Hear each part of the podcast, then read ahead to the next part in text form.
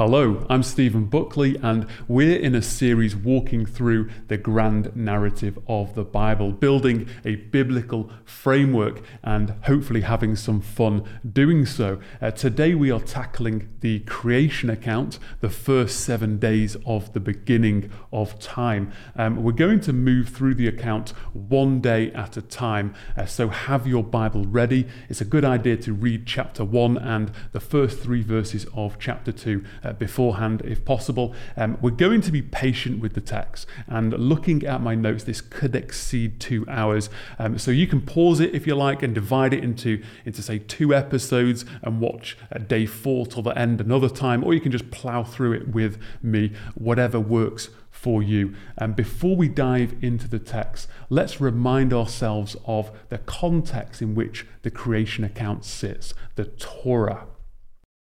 We begin with Genesis, the first of the five books of Moses, referred to as the Pentateuch or Torah, uh, Hebrew for teaching, and in biblical context, instruction or law. Uh, the Torah is the first of three groupings that constitute the Hebrew Bible, the Old Testament, called the Tanakh, an acronym for, uh, for, for, Torah, the Nevi'im, the prophets, the Ketuvim, the writings, which includes everything else. Uh, these five books were written throughout the time in the wilderness in the Middle East, uh, between the world they left behind in Egypt and entering the promised land, approximately uh, 1400 BC. It's astonishing to think that these handful of books that began the Bible, which founded much of, of Western thought, was written around three and a half thousand years ago. Each book of the Pentateuch is, is called by the opening word um, or phrase that began the scroll that it was written on. Genesis is called Bereshit, in the beginning. Um, it was originally called Sefer Masa Bereshit, the book of the act of in the beginning. When the Hebrew Bible was translated into Greek in 250 BC, they called it Genesis, Genesios, meaning origins or beginnings. It was titled the Book of Origins. Um, although uh, the, the Greek for Genesis was a translation from uh, the Hebrew word toldot, uh, which is frequently translated as, as generations.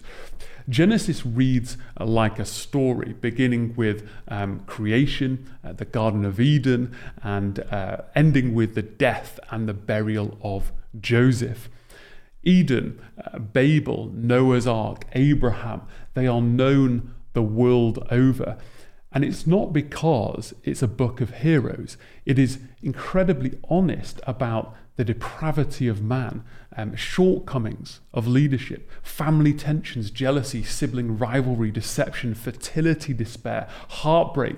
It's a psychological eye opener that sets the tone for the rest of the Bible. Ancient national texts would omit negative connotations, to paint the rulers, uh, the culture, the lifestyle in bright light, and thus uh, the ruthless honesty of Torah lends it credibility. Genesis answers the questions of life. How did we get here? Why do we die? What is the purpose of living? Why do we wear clothes? Why is there suffering? Why are, there, why are there many nations with many languages and so forth? Genesis tells us what went wrong and the foundational message of how it can be set right. Consider that as a percentage of history, from, from creation to cross, Genesis covers 60%. 60%. From creation until the present day, all of history, Genesis covers 40% over 2,300 years of history. The remaining books of Torah cover around 120 years between them. Genesis provides the cosmic context of the patriarchs. It is the foundational book of the foundational unit, which is why all major New Testament writers refer to the book of Genesis. It is referred to Throughout Scripture, more than any other book, over 200 quotations or references are in the New Testament. Jesus and the apostles refer to the people and the events of Genesis as real people and real history. It is a book of history. It was originally ordered after the prologue with a heading, The History of Heaven and Earth, followed by 10 headings the family history of Adam, the family history of Noah, down to the family history of Jacob. Each heading describes what became of the creation or person. The family history of Terah focuses on what became of him, namely Abraham. The family history of Isaac mainly concerns Jacob. The family history of Jacob concerns the 12 tribes and, in particular, Joseph and so on. The narrative begins with universal scope and it narrows its focus to an, in, an individual who is a type of Messiah.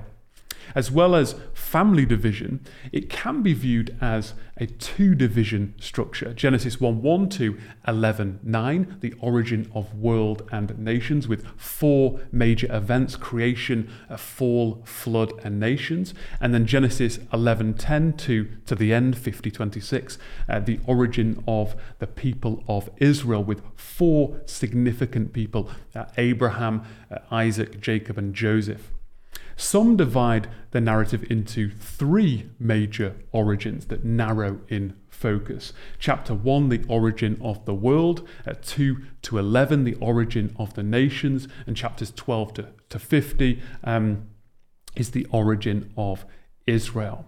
Genesis truly is a book of origins. It records the origins of the universe, life forms, man, marriage, clothing, occupation, purpose, sin, death language, um, nations, culture, government, religion, covenant, Sabbath, blood sacrifice, salvation, prophecy, peace, war, election, faith, grace, mercy, judgment, music, and so much more.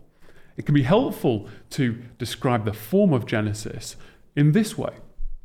Chapters 1 to 2 is defined as good. Uh, chapters 3 to 11 is the cause and effect of sin and God's mercy throughout judgment. Uh, 12 is the critical juncture with the call of Abraham, and from there on out, uh, uh it describes God's dealing with, with him and his descendants. And up to uh, 36, we are faced with uh, the distinction between Abraham, Isaac, Jacob, from Lot, Ishmael, and Esau, respectively, God binding his reputation to the former. Who do we identify with? It asks.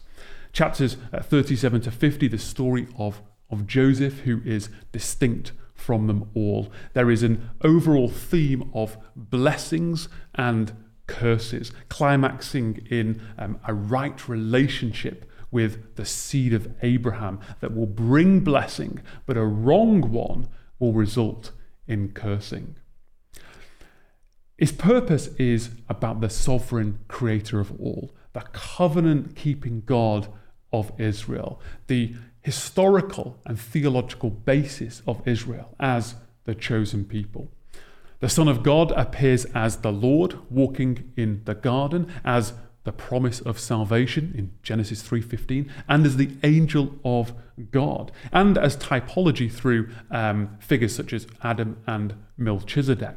I will quickly touch on the remaining books of the Torah Exodus, called by the first words on the scroll, these are the names. Exodus begins with a new king over Egypt who did not know Joseph, the deliverance of and the raising uh, up of Moses, and speedily into the demonstration of God's uh, mighty power through national deliverance from slavery, the sea crossing, the creation of Israel as a nation at Sinai, uh, to the Lord descending upon the newly constructed tabernacle in the wilderness. Robert Alter describes Exodus as a national epic. Uh, the pressure of events shape the people, which forms identity and purpose. Um, yet they still required a, a collection of instructions covering all of life that form an institution. The first words on the third scroll we call Leviticus are, and he called. Uh, the 27 chapters consists of Israel's laws regarding offerings, uh, sacrifices, and the festivals. Leviticus is the, the centerpiece of the Torah, if you like, that includes blood atonement.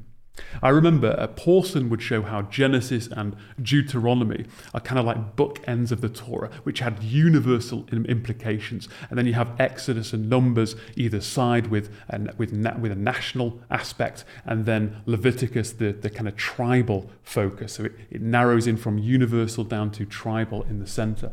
The book of Numbers, the fourth scroll, begins in the wilderness, uh, which is uh, appropriate as it covers the 40 years the Israelites journeyed in the wilderness towards the promised land. It contains uh, a census of the people of Israel, which is why we call it Numbers. Uh, further laws, the grumbling against leadership, hostile peoples, hopes and disappointments, judgment and prophecy, the oracles of Balaam.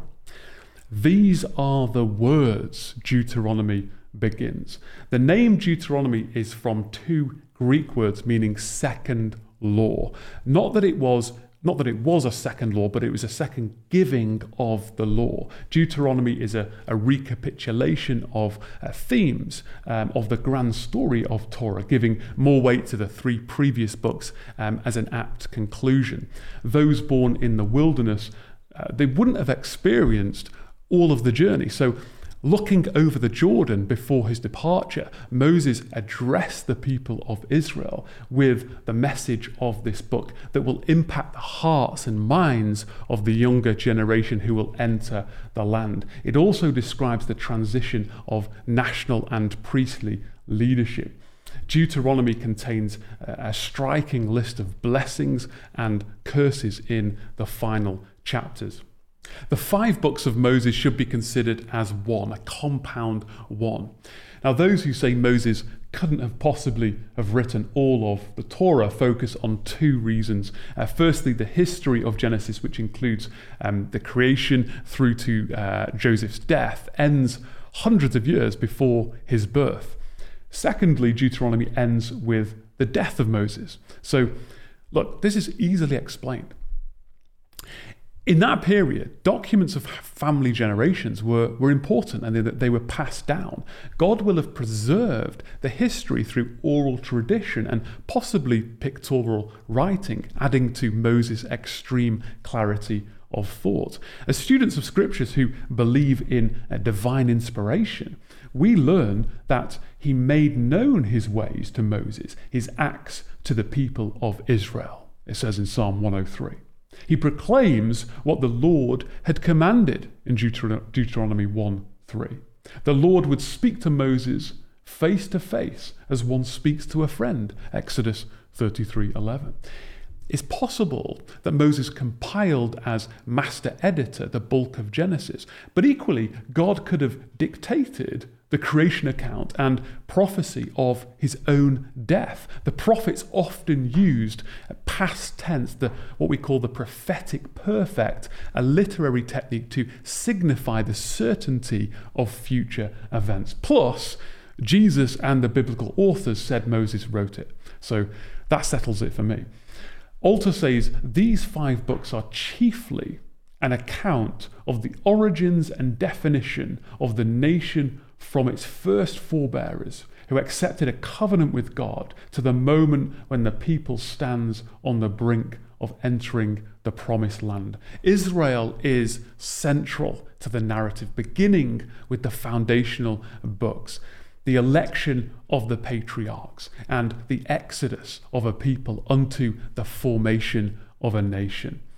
With, with that said, let's open the first scroll in the beginning. Day one. The story of history begins with seven ancient Hebrew words. In English, in the beginning, God created the heavens and the earth. God, who existed eternally from everlasting to everlasting, spoke the universe into existence. The English word uh, universe is testament to those first seven synoptic words. Uni meaning one or single, together with the word verse meaning a spoken sentence, a single spoken sentence. God's word is plenty powerful to create the universe. By implication, God creates out of nothing by his word. God speaking into existence is prophetic of the momentary future, with power to make it happen immediately. It tells us that He's a God who both speaks and acts. He speaks and it is done. He calls into existence the things that do not exist. I thoroughly enjoy learning from books, um, but there is power in the spoken word. Indeed, blessed is the one who reads aloud the words of Scripture.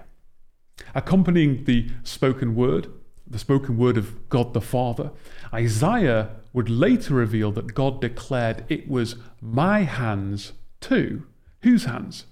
God the Son, pre incarnate Jesus, who, according to John, was equally involved in creation saying, All things were made through him, and without him was not anything made that was made. Paul agreed, for by him all things were created in heaven and on earth. Verse 1 to verse 2 moves speedily from God's cosmic view to the surface level of the earth, the focus of his creation. The mighty spirit, the ruach of God alongside, hovering over the face of the waters, poised in power to help and sustain. In the beginning, time, past, present, future, the one God, Father, Son, and Spirit, created the heavens, space, height, width, depth, and the earth, matter, solid, liquid, gas, which came into existence simultaneously. The triune God conceived the Trinity of Trinities, of existence in ways that we cannot fathom, but in a way that he wishes to express them in plain terms. The universe then had a beginning. Contrasting Mesopotamian creation stories written prior to the account of Moses, the God of the Bible has no beginning, while science struggles with answering how non life can arise from nothing and how life came from non life, Genesis 1 answers with a creator. God is the first cause. This declares that life has meaning. A creator creates for purpose. Without a creator God, there is no meaning. Life on earth is not down to random chance. Genesis provides the necessary need to know breakdown of the six days in which he created, the order of which is to teach us his ways, plans, and the very essence of who he is. Now, too often do I hear the false dichotomy that the creation story is about the who or the why, not the how. Well, if this is true, why is he awfully specific about how he created it?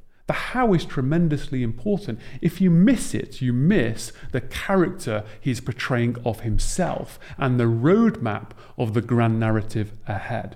The authorial intention was theological and historical. Who, why, how, and so what. If you study commentaries on Genesis 1 with any sort of depth, it will not be long before you come across Mesopotamian mythology uh, that I just alluded to. This ancient literature includes Assyrian, uh, Babylonian, and Sumerian creation epics such as the, the Atrahasis and the Enuma Elish. Uh, they supplied religious and political backbone to societies, describing mythical gods and elevating heroic people to legendary status. Pagan epics portray uh, gods within uh, the forces of nature. From the first verse, the Bible distinguishes God as pre existent creator of nature, leaving, as Asana puts it, no room for magic in the religion of the Bible. When God speaks, he's not performing magic, which, like the pagan worldview, is a, is a kind of nature God manipulating nature through voice, but a God independent of nature that, that is subject to his every breath. Those who foolishly succumb to the seduction of dark magic call upon demons to manipulate nature. They fail to recognize that they themselves are being manipulated by the evil one. All of this remains within a, a closed system. C- creation calling upon creation to manipulate creation, to impress creation. The Bible pulls away from this idolatry of magic and points to the self existent creator God who doesn't just move things around, manipulating will, but creates from nothing. Verse 2 is frequently misinterpreted. It does not convey chaotic scenes as if God brought about an unruly situation through which he calls to order. Firstly, the Hebrew expression, the earth was without form and void, simply means that God had created the raw materials, which for a moment were, were somewhat shapeless and unpopulated, not wild and disorderly.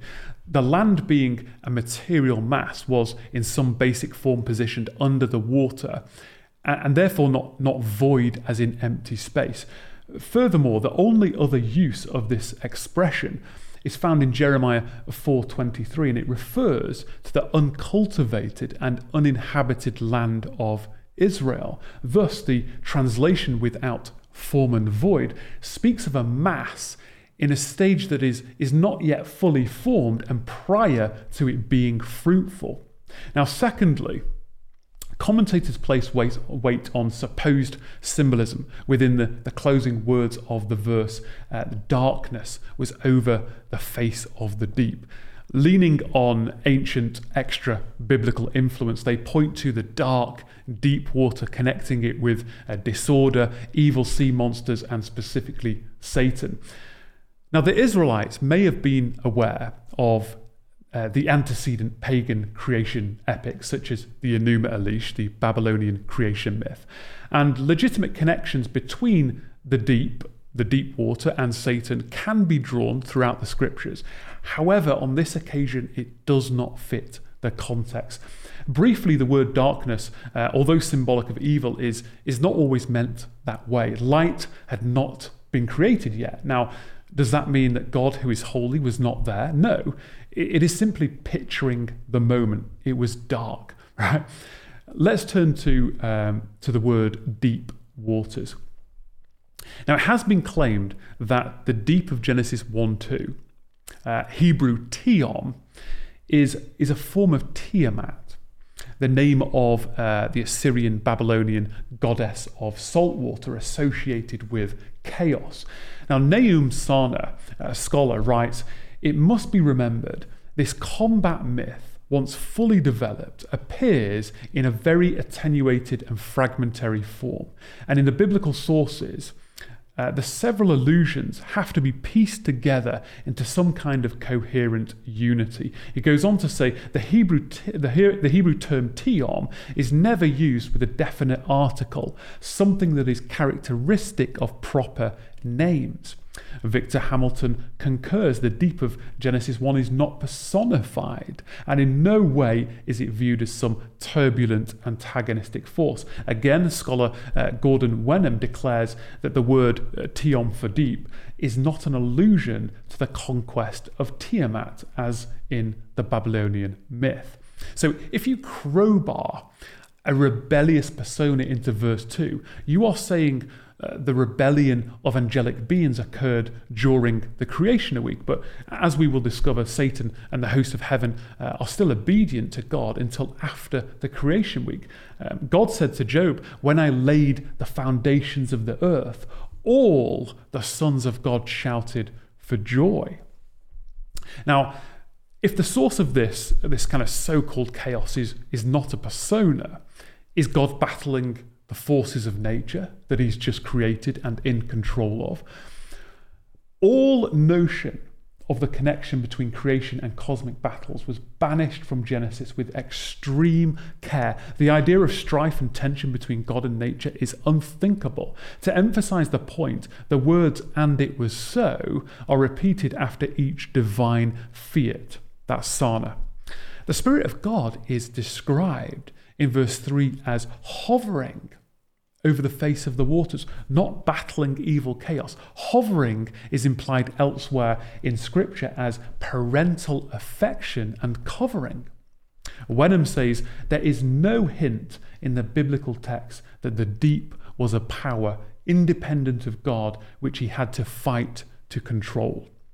Furthermore, the concept of God dwelling with chaotic matter before creation, before, before the completion of creation, would be a contradiction of terms. The God of the Bible is a God of order, not chaos. It is not in his character to bring about a natural state of watery chaos. Order is natural, chaos is cursed nature. Now, Job 38 describes the precision and care of creation like an architect and craftsman. It refers to the laying, laying the foundation of the earth, its measurements, a stretched line upon it, a cornerstone, the sea with doors, right? Clouds, its garment. This is not a builder who, who just dumps a load of material on site before he starts forming it and people walking past thinking, wow, that looks like a chaotic mess. No, this is an engineer who is carefully measuring, laying the foundations, furnishing, etc. He shaped the mountains, he established the fountains of the deep, he marked out the foundations of the earth like a master workman it says in Proverbs 8.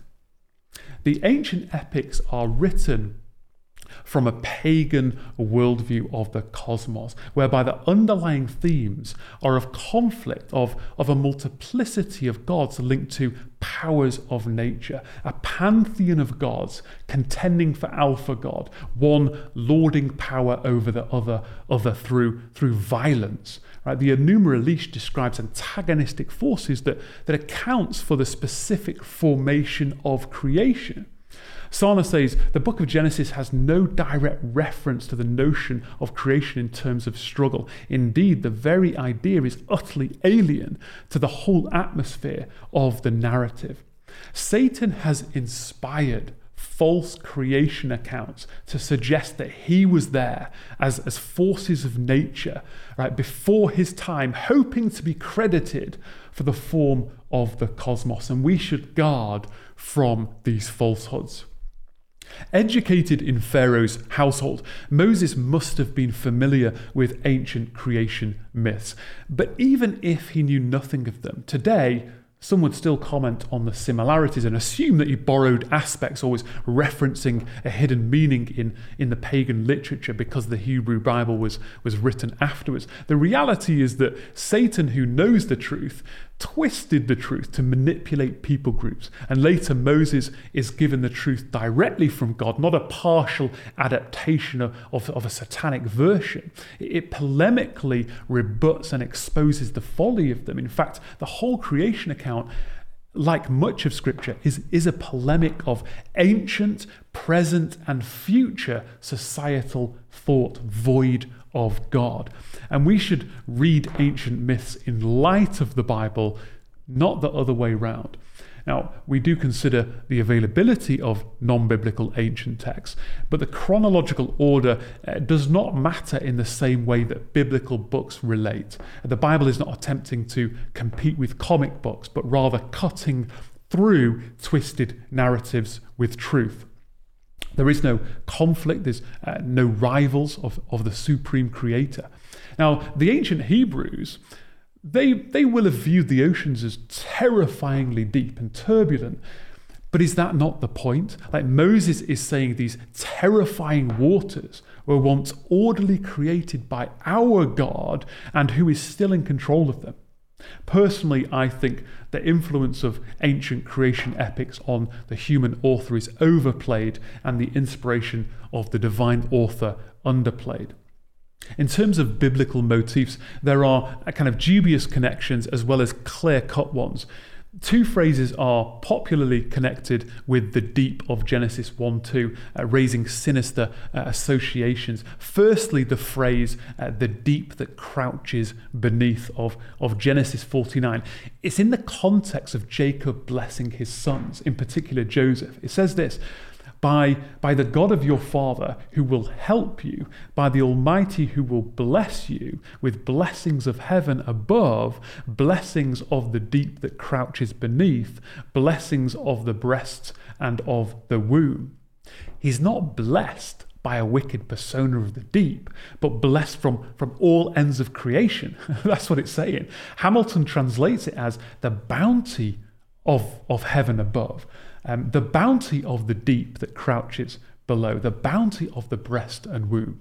Uh, similarly, the, the, the, same phrase that's used in Deuteronomy 33 is in the context of Moses blessing the, the 12 tribes, in particular the tribe of, of Joseph. It says, And of Joseph he said, Blessed by the Lord be his land, with the choicest gifts of heaven above and of the deep that crouches beneath. Again, the tribe, the tribe is not blessed by a wicked persona of the deep. Peter Craigie explains the deep lying beneath is a poetic description of the subterranean waters which were believed to be the source of springs and rivers, which in turn watered the land and contributed to its fertility. The deep was counted as a blessing. You can't just look at a word like like crouches and think, "Ooh, that sounds sinister," right? You can do all things through a through a text out of context. the deep that gave forth its voice is another phrase called, called upon um, in support of the, the chaos theory, as I call it. And it's from Habakkuk 3. Um, the context here is, is of a prayer of Habakkuk the prophet, which poetically pictures Jesus as the returning warrior. It says this The mountains saw you and writhed, the raging waters swept on, the deep gave forth its voice, it lifted its hands on high, the sun and moon stood still in their place. Here, Habakkuk he does perform, he does personify aspects of creation.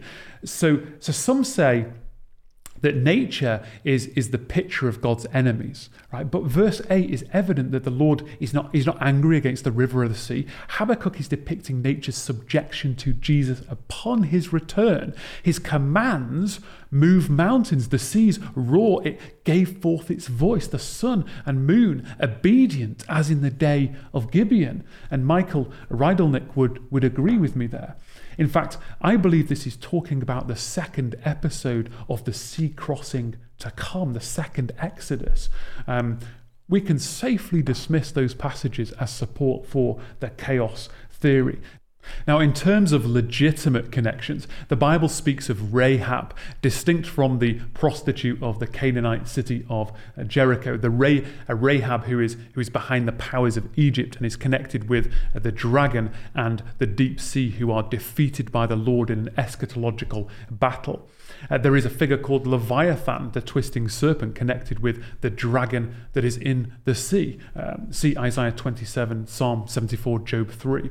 Revelation 13 speaks of a beast with seven heads that rises out of the sea. In chapters 12 and 20, it says that the, the great dragon, the ancient serpent, is the devil and Satan. So there is a symbolic connection with, with Rahab, uh, with the dragon, Leviathan, and Satan, and the deep sea. But this is post creation days, post fall of man and and fall of Satan. We shouldn't pry Satan back into Genesis 1 2 and, and call it chaos. Quite the opposite. It was calm and majestic, though powerful. Uh, later, Satan would stir up chaos, be associated with the deep, um, that God will one day tame again. I don't see a foreshadowing of chaos to order in Genesis 1. It cannot be.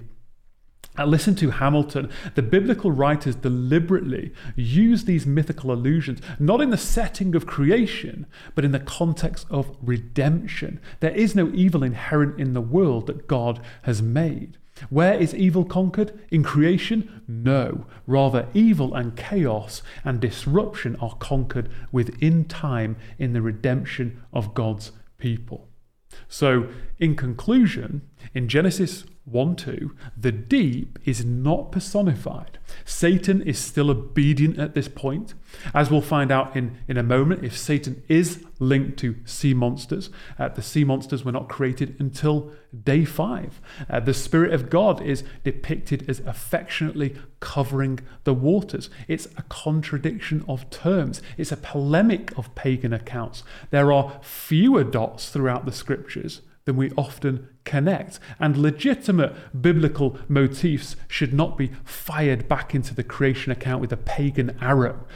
Verse 2 of creation is the continuation of a beautiful picture of, of God perfectly and lovingly ordering materials, not subduing chaos. A plain reading of verse 2 means that he creates materials in basic form and then shaped and ordered them ready to be populated. Now, I appreciate I've labored this point, right?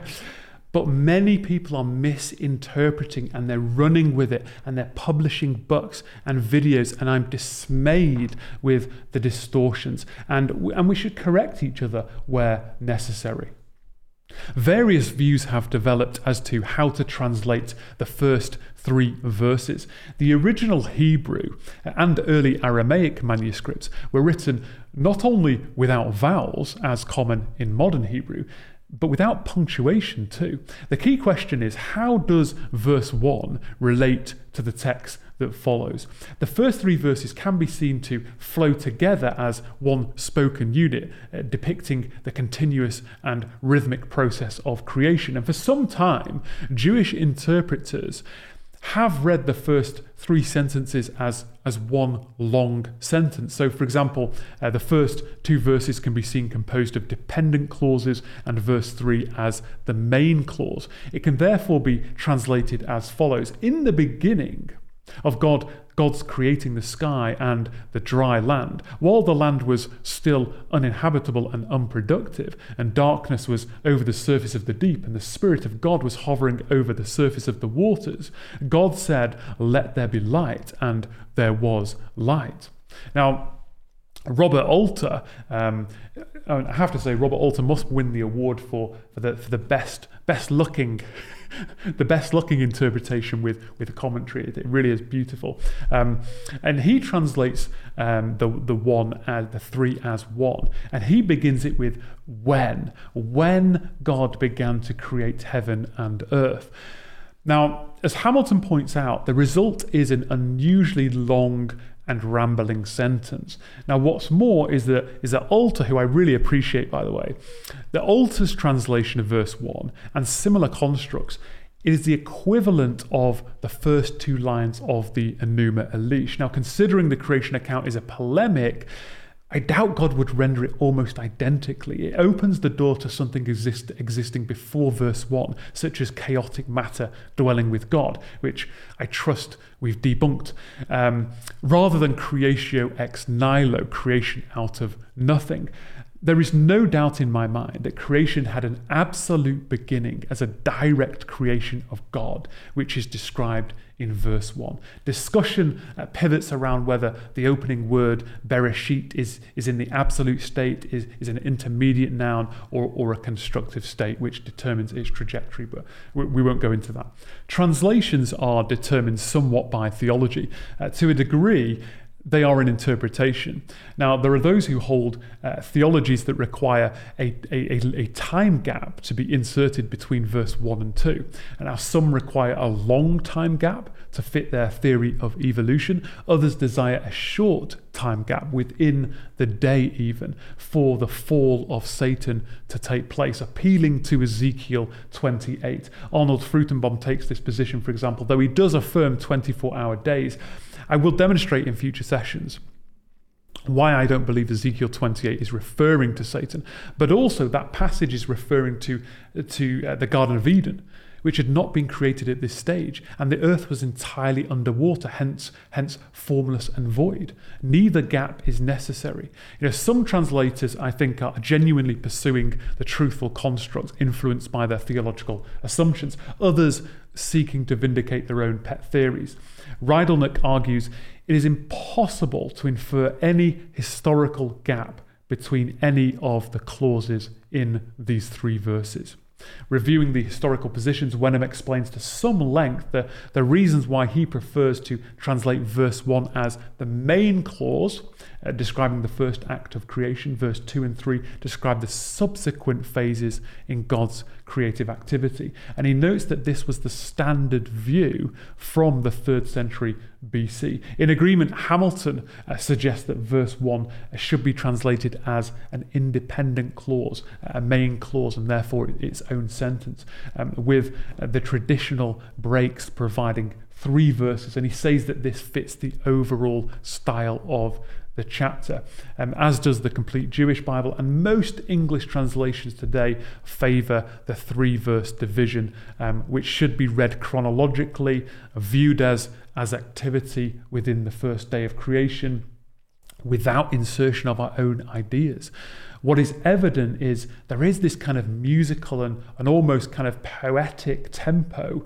to the creation account. God is the soloist, the narrator, the accompanist. Uh, but do not confuse the artistic nature with a pleasant story detached from reality. Genesis is history. It may not be a science textbook, and thank goodness because they change all the time, but it is scientifically accurate. And its precision of word placement has dazzled commentators for millennia. On day one of history, having brought about a starting point that ticks forwards and a volume in which he placed raw materials consisting largely of water, God spoke and created light, positioning it from an all encompassing brightness to become more focused. And this separation of light from darkness means that God can now see the beauty of the light. Now, before the separation, God saw and declared the status of the light as good. Now, if you insert chaos before this, you are forced to insert two additional status points into the creation account, namely good and then chaotic bad, before God declared it good. Personally, I will stick with God's quality controlled declarations. Now, Jewish rabbis coined the Hebrew expression Shekinah glory. You may have heard that before, which means that he caused to dwell, denoting the presence or, or the dwelling of the Lord God on the earth. Now, could it be said, could it be said that this light signified the Shekinah glory, the intention of God from the moment of his first recorded words was to dwell on earth with people, the status of which would be good. Light would become symbolic of life, deliverance, the law of God, communing with God, the essence of God. Paul would go on to say, For God, who said, Let light shine out of darkness, has shone in our hearts to give the light of the knowledge of the glory of God in the face of Jesus Christ. Echoing the creation account, John writes, In the beginning was the Word, and the Word was with God, and the Word was God. He was in the beginning with God. In him was life, and the life was the light of men. The light shines in the darkness, and the darkness has not overcome it. In the first chapter of John's Gospel, Jesus is the Word, the light, the only Son from the Father. Two chapters later, he says, The light has come into the world, and people loved the darkness rather than the light because their works were evil. Works done unto the Lord are done with the inner light and under the light of Messiah and declared good. It was his light in the first place, and so he takes the credit for any of our good works. Through Isaiah, God says, I form light and I create darkness. I make well being and create calamity. I am the Lord who does all these things. Interesting that God declares the light good before it is separated from darkness, prophetic of the future story. Light was universal and declared good before darkness entered the world, when light would become distinct and limited. And now that does not mean um, the reality of darkness in and of itself is wicked, but that he created light and darkness to set up symbols to represent well being uh, and calamity, or good and evil, or blessing and judgment, etc. There is no calamity in the creation account, but symbols that would help demonstrate um, spiritual, moral, and divine realities. Isaiah, for example, would later write, Arise, shine, for your light has come and the glory of the Lord has risen upon you. A hint to the light of Messiah who would rise upon Israel. The separation of light from darkness is the first of five separations, all of which speak of light or water. The process of separation is synonymous with divine election. Later, Israel would learn to distinguish between uh, the, the holy and the common, the unclean and the clean. Light is elected to, to live under Right? The waters above, aside from the, the kind of encapsulating waters, which we'll come on to, include, include the rain that provides drinking water. Uh, to divide and distinguish means he is the lawgiver. Right? Created laws that uphold the divisions, and who dare confuse them? In an expression of his uh, supreme authority, God gives light and dark the names day and night. Naming is part of the separating, defining roles and purpose. Creation happens in light. God does not require the sun to illuminate his work. The creating of light anticipates the creation of the heavenly lights. The formation of light created uh, a shadowy darkness upon one side of the matter, preparing the way for sleep patterns, agricultural cycles, and so forth. Uh, sleep patterns are they're a gift from God, giving us rest. Uh, for one third of our lives, we are unconscious to the world around us. They remind us that we are weak without the creator and sustainer of all. In his mercy, he curtails the day's accumulation of sin. My shepherd makes me lie down, he restores my soul. To rest our, our mind, our tongue, our body, we lie down each night only to be raised in power and strength. On the first day, we read there was evening and morning. So the unformed earth had begun to, to spin in some fashion at this point. Rotating eastward uh, means the sun uh, would, would rise in the east. The scriptures point to a spherical earth. Solomon Solomon wrote, The sun rises and the sun goes down and hastens to its place where it rises. Isaiah indicates God's dwelling in relation to the sphere or circle of the earth. It is He, he says, it is He who sits above the circle of the earth. God set the earth's um, axial tilt, which may have been uh, somewhat less than, than the 23, I think it's 23.4 degrees today um, that would generate the seasons. Evening came before morning because the darkness preceded the light. And this set forth the pattern of the day beginning with evening before morning. Unlike um, unlike uh, our days on, on the Gregorian calendar, which kind of start and end at midnight, God's calendar days are determined by sundown to sundown. Hence, uh, the morning is, is really in the middle of the day. God worked in the day and not the night, and this sets up the pattern for the working week. A literary pattern can be seen throughout Genesis 1 that describe the stages of each creation. So, firstly, you have announcement, God said. Uh, secondly, the commanding word, let there be. Uh, thirdly, the fulfillment, and it was so, or and there was. Fourthly, the description of execution, um, and God separated or made, uh, so God created. Uh, fifthly, the approval, God saw that it was good. Uh, number six, naming or blessing, and God called, God blessed. And number seven, the concluding formula uh, with the day number. There was evening and morning, day. So it is conceivable that the, the sevenfold pattern was, was followed throughout each creative work or, or each creative day um, had, had at least seven, though only verses 3 to 5 on day one include all stages of the seven standard formulae in simple sequence. Uh, now, the seventh day did not include creative acts. But if a different kind of sevenfold formula was employed, uh, we would have 7 times 7 equals 49, the stages which which should make us think of the Jubilee and the Pentecost and so forth. Um, and we can see several similar elements, including so you've got like an announcement of ceasing from work. God, God finished his work. Uh, number three, uh, that he had done. And number four, description of implementation, and he rested. God rested. Number six, blessing. So he blessed. Number seven, the day number. Um, the seventh day, uh, the description of execution and declaring it holy, and God made it holy. Now, this is something that I've pondered. Um, but I'm not aware of anyone making that connection. So I could be seeing something there that that, that, that isn't there. Uh, but it's certainly interesting, and uh, and it would be unsurprising from from a God of logic and maths and time and musicality.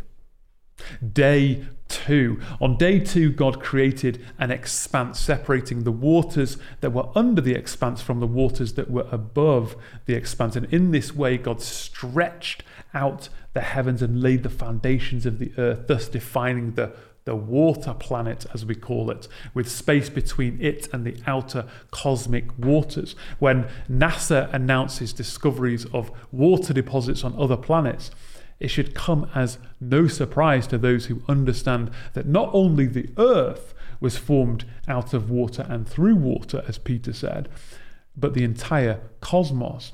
Now, this vast uh, space between the, the earth's water and the outer waters of the universe are called uh, are called heavens, plural. Deuteronomy describes the expanse as the heaven and the heaven of heavens. Our atmosphere would be the, the inner or first heaven, sometimes translated sky, in which the birds fly. The expanse we refer often to as space, a secondary heaven, and an outer or third heaven beyond that which I'm sure God keeps clear from our telescopes, as we'll find out for good reason, God dwells there. The waters above, which are not mentioned again, encapsulate the three story universe. In separating the waters, God moved from a compressed expanse and stretched it out to create a plurality of heavens. Isaiah 42 says, He created the heavens and stretched them out. Uh, chapter 44 says, Who alone stretched out the heavens. Uh, Psalm 104 says, stretching out the heavens like a tent. Stretching like a tent, a cosmic tabernacle readied for God to dwell within. The use of the Hebrew word for expanse throughout the scriptures is particularly interesting. Ezekiel 1:22, the LEB version says, an expanse like the outward appearance of awesome ice. The same uh, verse in the ESV version says an expanse shining like awe-inspiring crystal spread out. Uh, Daniel 12:3, the LEB version, shine like the brightness of the expanse? Can you, like him, spread out the skies hard as a cast metal mirror? Job 37 18, the ESV. Now, I prefer the word expanse, but it can be translated as firmament or vault. The LEB uh, translates the expanse in Genesis 1 as a vaulted dome. The Hebrew word uh, rakia comes from the Hebrew root raka, uh, which means to spread out or stretch, like we, we just read in Isaiah, or to trample, stamp out, or beat out. Exodus 39:3, they hammered out thin sheets of gold. Numbers 16:38, made into hammered plates as a covering for the altar. Uh, the same verse, the LEB version, gilded leaf plating. Isaiah uh, 40 19, a goldsmith overlays it with gold. A beaten silver is translated in Jeremiah 10 9. Proverbs 8 reads, When he established the heavens, I was there. When he drew the circle on the face of the deep, when he made firm the skies above. So God de- defines the circle or the spherical shape of the water planet, and then He firms up the heavens. The expanse then is connected with firming up, working hard like metal, polishing it bright, shiny, like a, like a mirror or ice crystal. The outer waters God separated could be a canopy of water that encapsulates the universe, an encapsulated expanse with a, with a shimmering, hammered outer layer of ice. And it's these kinds of insights that help build your worldview of the cosmic tabernacle we dwell within. The separation of waters is the second separation after light. The vertical parting of the waters to bring forth new creation foreshadows the horizontal parting of the waters on day three, and in turn, the parting of the waters in the Exodus account, which in turn foreshadows a future separation of waters unto the formation of a special creation. With the outer heavens in place, God's heavenly abode from day two and onwards is now a possibility. The uh, approval aspect of the sevenfold formulae is, is missing in the passage, uh, perhaps, as Wenham suggests, because the waters were, were not fully separated until the following day, or could it be that the heavenly temple was in the process of being built and it wasn't appropriate for an approval mid build? There's a thought. Uh, God is pictured as a potter spreading out the sky, and next he will spread out the earth. The author moves from, from heaven's throne to the abode of man to reflect on the earth. All elements are ready to be shaped. Day three. And God said, Let the waters under the heavens be gathered together into one place, and let the dry land appear. And it was so. On day three, God gathers the waters on our planet together to let the dry land appear. This is the third separation, the water parting for new creation on the land. Now, it does not mean that the land was all in one place uh, and the sea was, was one kind of surrounding it. Verse 10 says seas plural. So they were, they were shapes of continents and islands for man to explore. Uh, there's a spreading out, uh, creating kind of mountain ranges and valleys, some of which would become lakes and so forth. Although it would look uh, somewhat different from our post flood world today. Scripture is adamant that God created alone. Isaiah says, Who spread out the earth by myself. You know, the tools that we use today, uh, the jewelry, uh, cars, phones, planes, it's easy to forget the work that God did in these first few days of creation. God has enriched the earth with, with elements and metals, precious stones for man to discover, make with, build with, and fill the earth with his glory. Now, naturally, we uh, tend to focus on the land, but we mustn't forget the seas. In the context of creation, Psalm 33 says, He gathers the waters of the sea as a heap, He puts the deeps in storehouses. It's his storehouses to do as he pleases. Seas are like giant reservoirs, storehouses that, that God uh, can use to bless people with and to judge people. A deep world for, for the fish life and for man to explore. Uh, the Bible refers to ocean springs. Job 38 says, Have you entered into the springs of the sea or walked in the recesses of the deep? Uh, Proverbs 8, um, he established the fountains of the deep. Now, it wasn't until the 1960s that man discovered springs on the seafloor. It seems that God also houses these, these kind of giant stores of water under the seafloor to use as and when he pleases. Psalm 104 poetically depicts the aspects of creation. Uh, verses uh, 6 to 9 describe the spreading out of the earth. It says, You covered it with the deep as with a garment. The waters stood above the mountains. At your rebuke they fled. At the sound of your thunder they took flight. The mountains rose and the valleys sank down to the place that you appointed for them. You set the boundary that they may not pass, so that they might not again cover the earth. God covers the earth with a garment of water. A garment speaks of, of protection and, and provision, and it's designed to precisely fit The relationship between land and sea is not out of control, prominent in modern thought. They rise or sink to their appointed place. The seas have set boundaries. The land and water, they work together to support life. You make springs gush forth in the valleys. They flow between the hills. They give drink to every beast of the field. The wild donkeys quench their thirst. Beside them, the birds of the heavens dwell. They sing among the branches. From your lofty abode, you water the mountains. The earth is satisfied with the fruit of your work. The land he calls earth, and the waters he calls uh, seas. The naming reveals God's uh, continual and direct authority over. This is the last time, though, that he will name anything. From here on, he will cease to name. Man will be given that authority to name. Now, after this first work on day three, once again he declares his creation as good. In a second creative act, God commands a covering for the earth with vegetation, plants yielding seed, and fruit trees bearing fruit. He clothes the earth with greenery.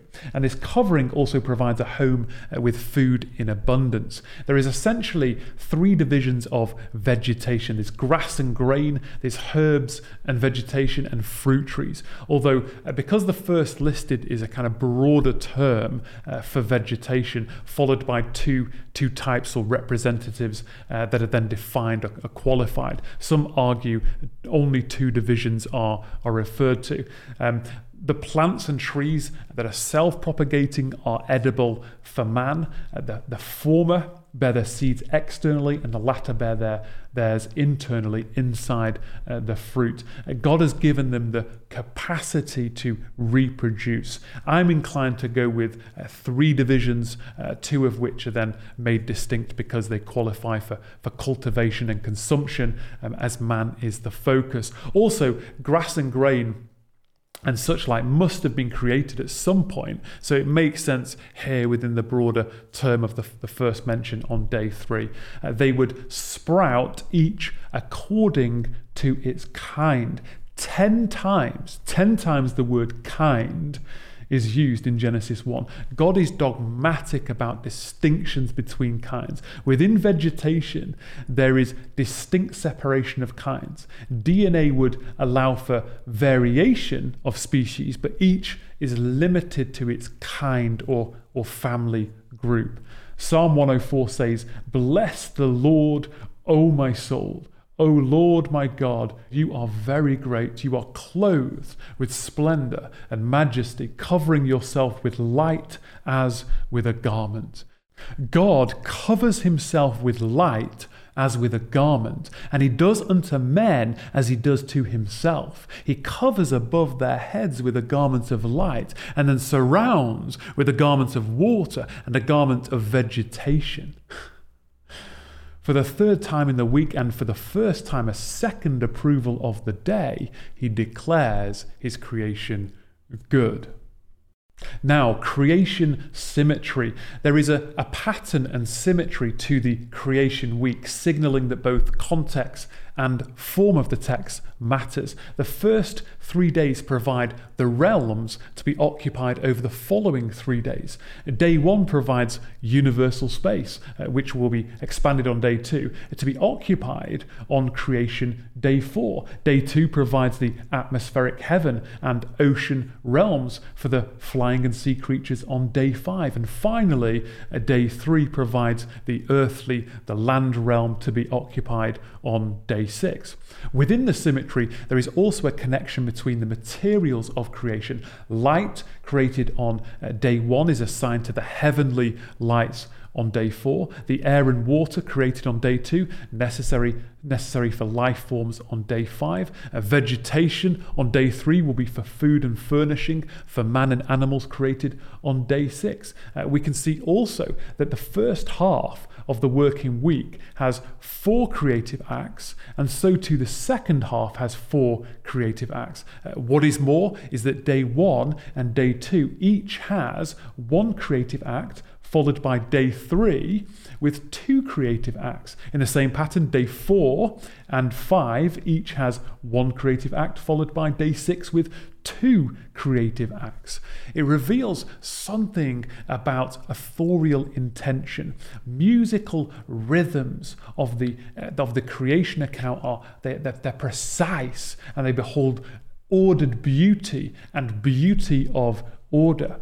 Wenham notes the chiastic pattern throughout the first section of the creation week from, um, from 1 1 to, uh, 3, chapter 2, verse 3. Although the English verse uh, 1 1 begins, God created heavens and earth, the Hebrew is actually ordered, created God heavens and earth. Uh, and at the end of the week, it is, it is reversed heavens and earth, God created, a reflection within, within the wording, illustrating the reflection of man and his kingdom to God and the heavenly kingdom.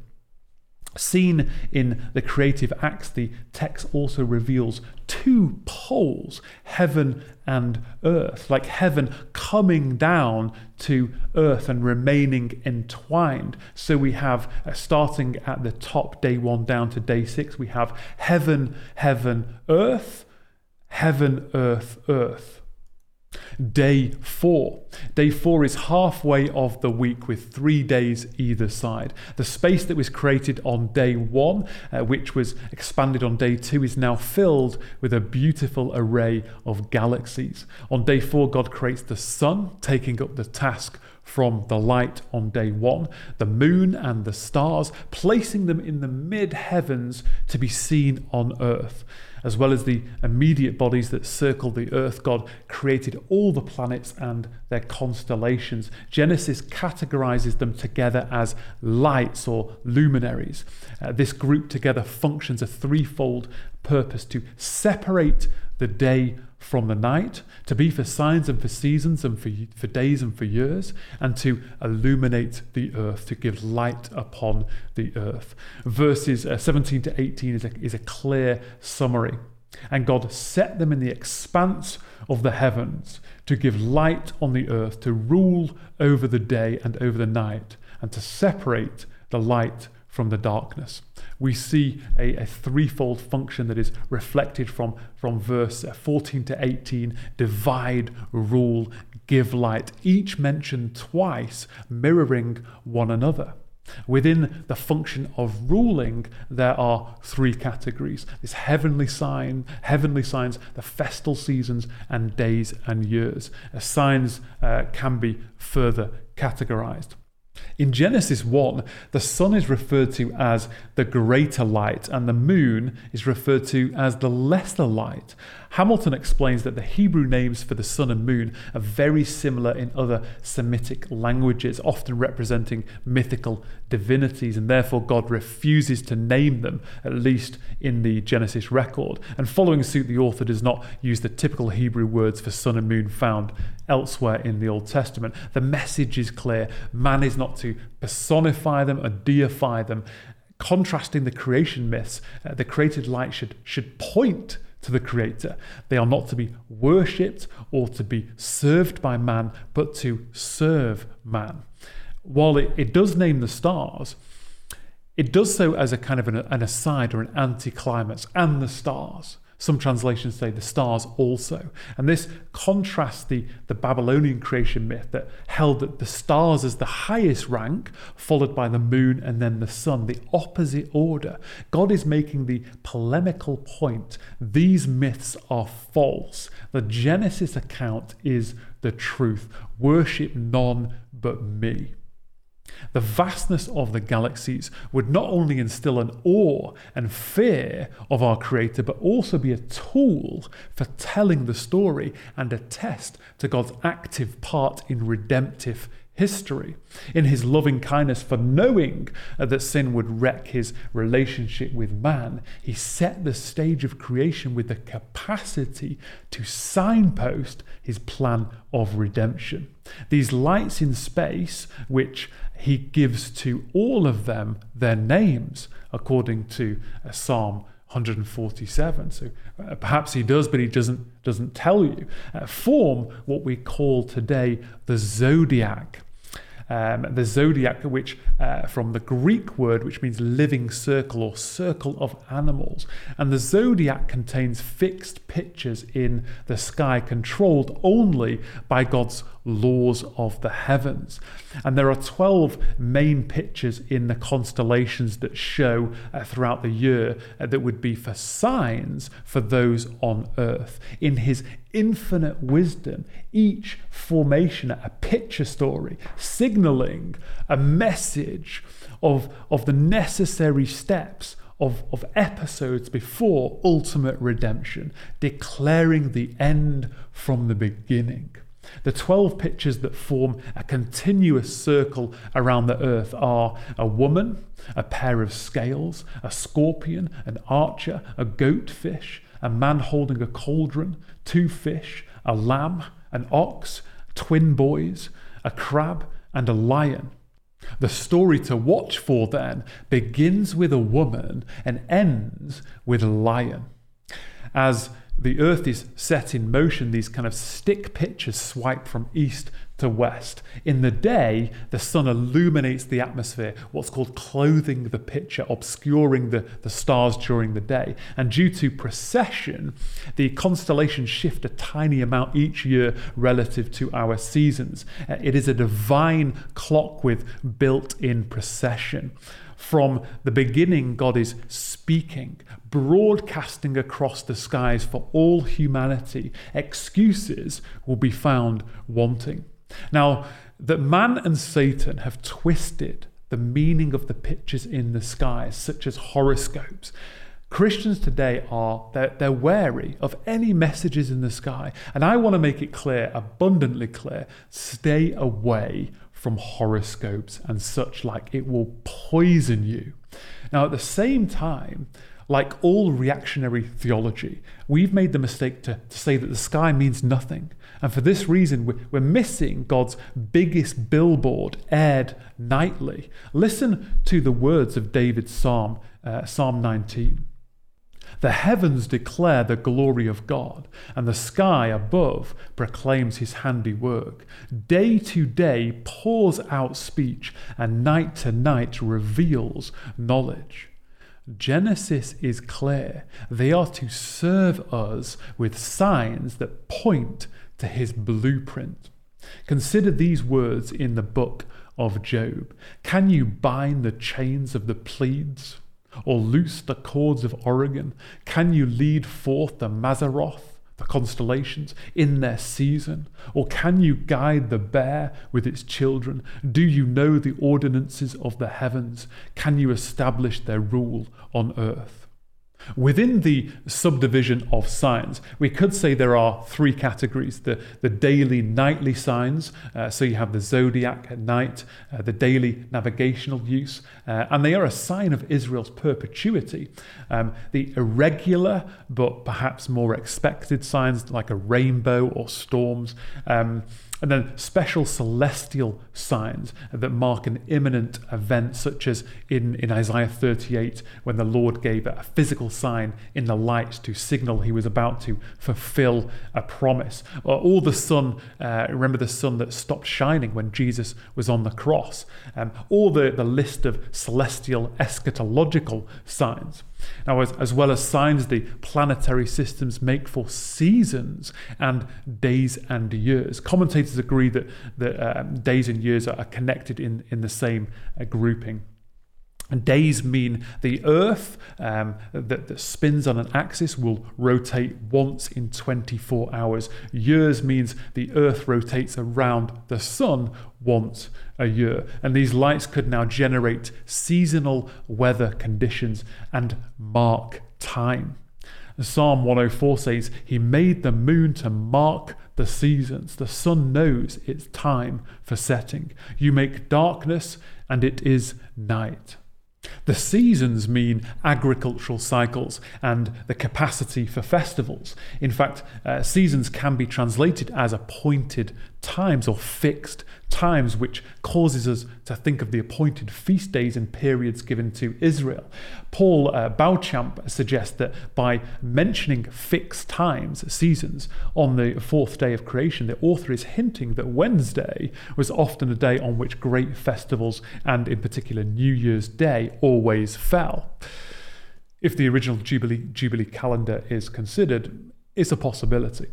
God set the world in motion from the season of new life, spring. It would become the biblical new year given to Israel, the first of Aviv or, or Nisan in Exodus 12. We uh, take the, the makeup of, of the universe for granted, don't we? But imagine if there was no day or night. Imagine if the weather was the same every day, with no seasons. There was no rise or fall of the tides from the gravitational pull of the, of the moon and the sun. Right? It'd be incredibly difficult to discern time and, and daily and monthly and yearly cycles. That God created it as such confronts us with the fact that, that time is ticking and that we experience seasons physically, agriculturally, spiritually, and it will not always be like this. They teach man about the cyclic nature of history, not in a Greek sense, but in a way that, that God can teach us through foreshadows throughout redemptive history. Seasons teach us that pain and dark times are temporal, and that new life will come if we patiently endure. That a day is coming, a fixed day, a unique day that will be a day unlike any other. Now, I don't know about you, but uh, pictures of galaxies, pictures of them, they, they provide me with this deep sense of awe. And, and David, as a shepherd boy, would, would lay in the fields watching the stars at night time and would later write, You have set your glory above the heavens. I look at your heavens, the work of your fingers, the moon and the stars, which you have set in place. All separation is done by day four, the midpoint. Separation distinguishes one from another. It means in God's awesome power, He divides, selects, chooses, prepares the way for new life, blessing, cultivation, responsibility.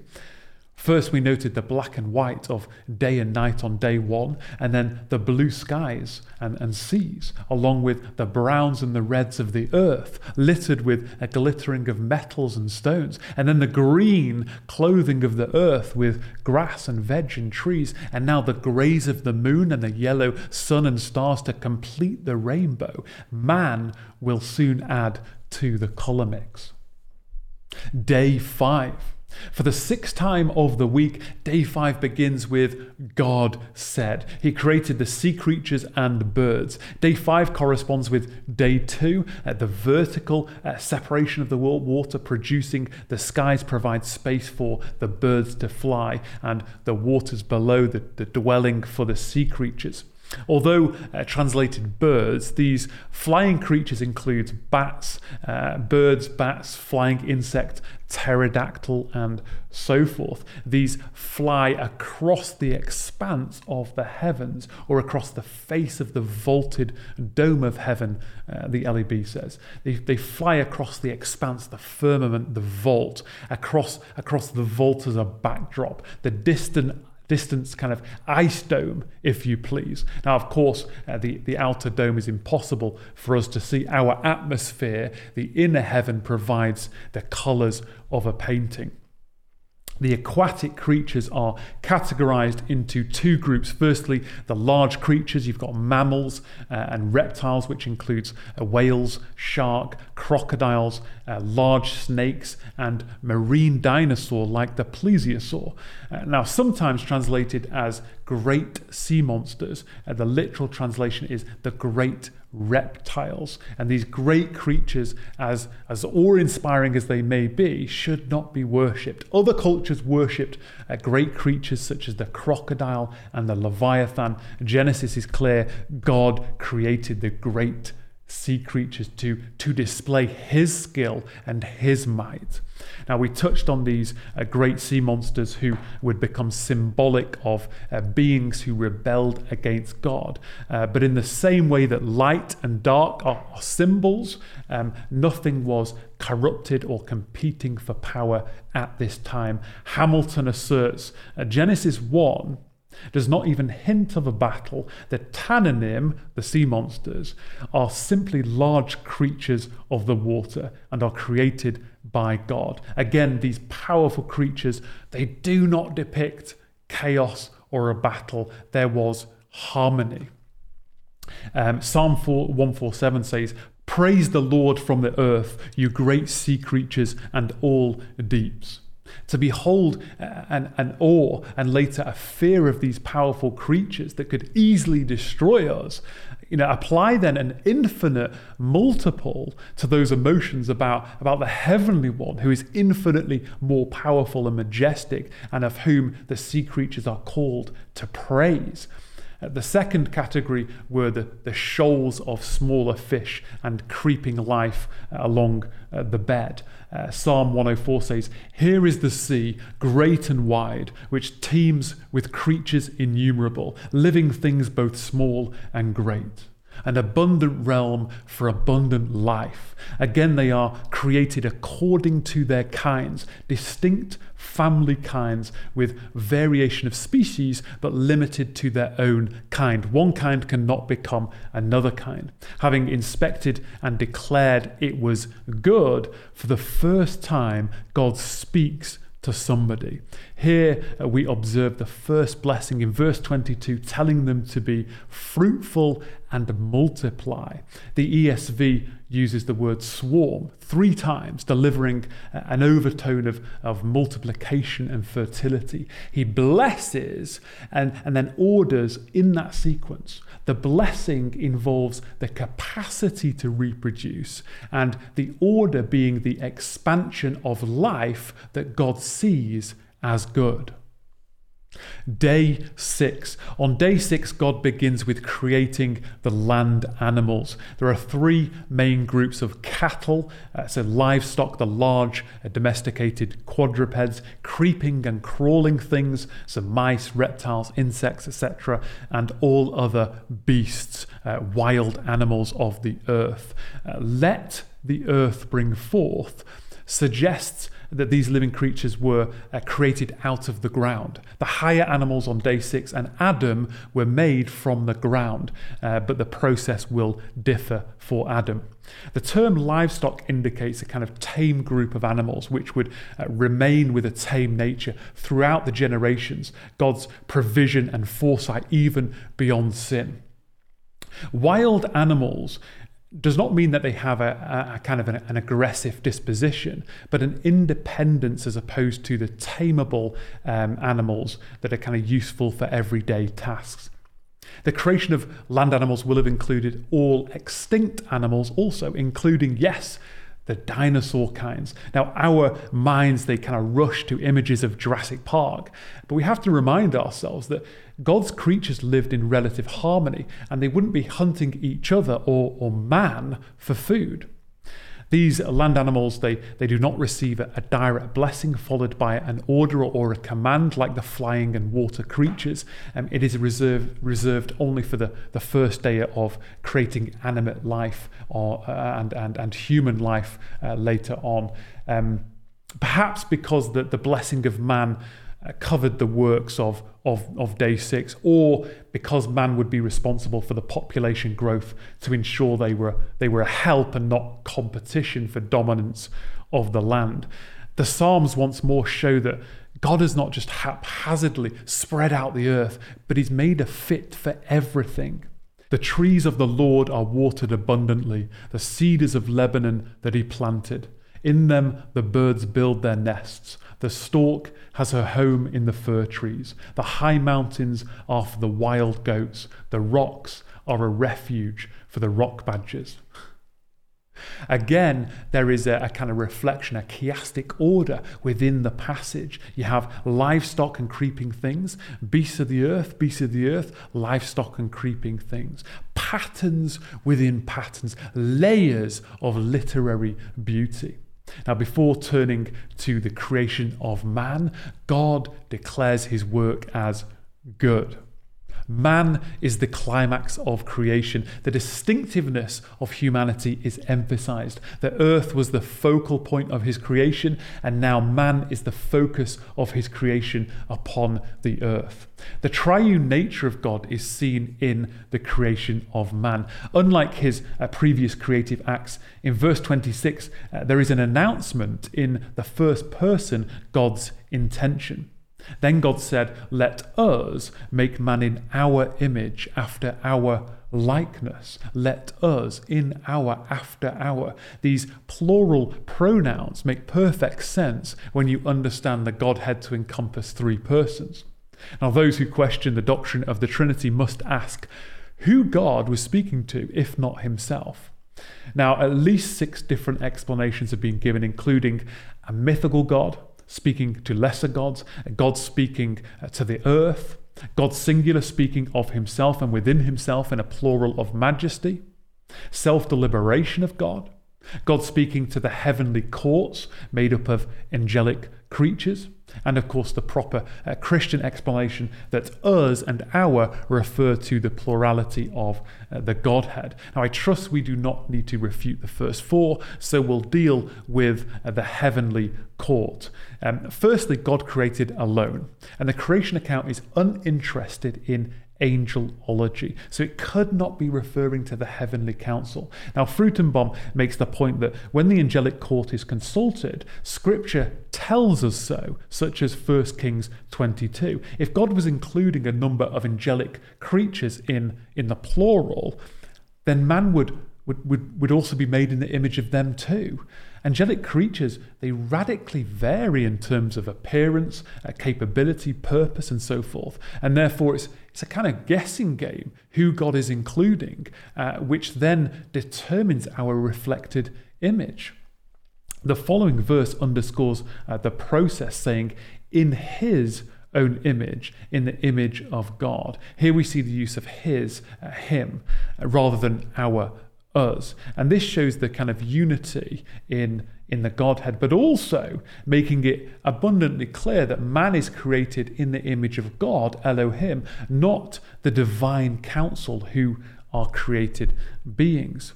Now, some may argue that, uh, that God was announcing to the, to the divine council, like to the divine council, rather than about them, and therefore not including the angelic beings in, in the plurality. But again, there's no uh, clear, clear reference to the council, and the account is starkly uninterested in angelology. Now, in terms of how aware Moses was of the things he wrote, the creation account is unique. I would appeal to a dictation from God.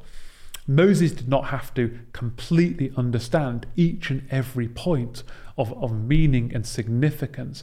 Having said that, Moses had already mentioned the Holy Spirit in verse 2, so he could have been aware that there were, there were at least two persons in the Godhead just from the text alone. The Israelites, the Israelites, they could have understood this, but they could not have grasped a heavenly council at this stage. Hamilton explains most plausible to me is the explanation that sees in the us a plural of fullness or plurality within the Godhead. God the Father announced to the Son and Spirit, the Son created as a potter, and the Spirit helps and sustains and invades man. The creation of man is an extension of God's love. If there is no plurality within the Godhead, who was loving who before creation without the company of three persons? God moves from let there be to let us make. Humanity is the only creative act that is described as not just a verbal command, but a physical creation. Something special is about to take place. Genesis 1 provides a summary uh, in one verse of God creating mankind. So God created man in his own image. In the image of God, he created him. Male and female, he created them.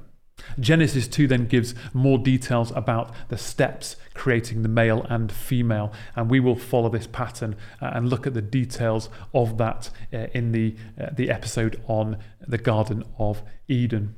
The image of God is only used four times in the Old Testament. The same Hebrew word for image can mean a physical image or model or picture. In Genesis 5 3, Seth the son of Adam is after his image. Image in the Septuagint, the, the uh, earliest Greek translation of the Old Testament, is icon, E I K O N, icon, which is where we get the word icon. God was the original icon, Adam would be the original human icon. The phrase image of God was used to call kings in ancient Egypt and Mesopotamia. It detailed the king's function and being, but not appearance. Now, in some sense, God is saying there is a, there's a royalty about all of mankind. And the Israelites who had recently left Egypt would understand this first man is to be the royal king. And, and we will return to, to this later. Genesis 1 is the only place where the two nouns image and likeness are connected in the Old Testament. And much has been written to kind of decipher the precise meaning of image and likeness and how they are related. Uh, they have been explained as distinct aspects. Uh, some have said the image is referring to uh, the physical, uh, the, the, the, natural aspect, and, and likeness, the kind of spiritual and mental. And others have argued the opposite. Uh, it appears almost impossible to categorize them separately. Perhaps that is the point. The biblical worldview does not conform uh, to, to the kind of dualism, that the, the natural and the spiritual are entwined. To avoid uh, confusion is to avoid confusion that the word likeness is added as a, as a modifier. Likeness adds limiting clarity.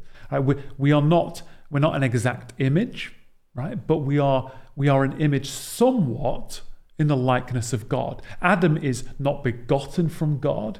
Uh, he's not an exact reproduction of God or God in any way, but made in the likeness thereof. In the likeness adds detail to in the image. The Hebrew in the the Hebrew in the likeness is is similar to according to after the pattern of. It parallels with the wording of the tabernacle, right, to be made after the pattern of in Exodus. It could be translated according to our likeness, to be like, to resemble, to bear witness of. We are proof there is a God. You want proof there's a God? You are proof, right? And He made us to tabernacle with and in. We're not exactly the same, right? We are like him. Man sees, hears, speaks, rests on the seventh day like God. Yet we, we can only make, we cannot create like God. And our bodies die unlike God, but our spirit lives for eternity like God. Likeness conveys not merely physical attributes. What is clear is that man is set apart. Now, firstly, there is the spiritual aspect that man is made in the image of. The identity of man is his soul, which, uh, which is spirit, meaning once created. We are eternal beings. Man's body is not only home to his spirit, but designed to receive the Spirit of God, a three in one reflective image of the Trinity. Secondly, we do not discount the physical aspect. We are, we are not bodies, but we have bodies. Right? The human body is made in the image of God. He has chosen to relate to us in a man in a, in a man-shaped body, and He has made us in the image of such. Man's upright posture sets him apart from all life on earth. Original man stands before God, a dignified, regal, and righteous reflection. Thirdly, we bear an image of God's morality. Original righteousness was the status of man in those first days after creation. Let me quote John Wesley Original righteousness is said to be that moral rectitude in which Adam was created. His reason was clear, and sense, appetite, and passion were subject to it. His judgment was uncorrupted, and his will had a constant propensity to holiness. He had a supreme love of his Creator, a fear of offending him, and a readiness to do his will. Man has been gifted with a conscience to discern good from evil. Conscience, con meaning with, science meaning knowledge, suggests that we act with knowledge of God's universal laws imprinted on our hearts. Man, as the, the image bearer, is accountable to the true image for his actions. Fourthly, mental capacity. We are blessed with reason, including the, the abstract philosophical, uh, logic, creativity, the ability to learn, and as Grudem says, develop greater skill and complexity in technology, in agriculture, in science, and nearly every field of endeavour. Man is self conscious, has a, a sense of shame and will. Man has an awareness of the future. All these things set us apart from animals. Lastly, man is relational. He is given the capacity for, for fellowship with God through prayer.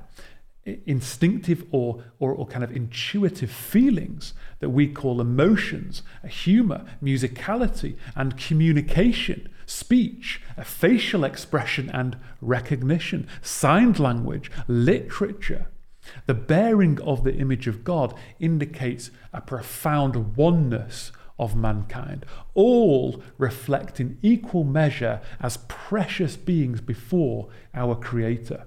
Perhaps above all, to image God is a status. Man represents God on earth. As a representative or as representatives, we utilize our ability because of our status for God's purposes and mission.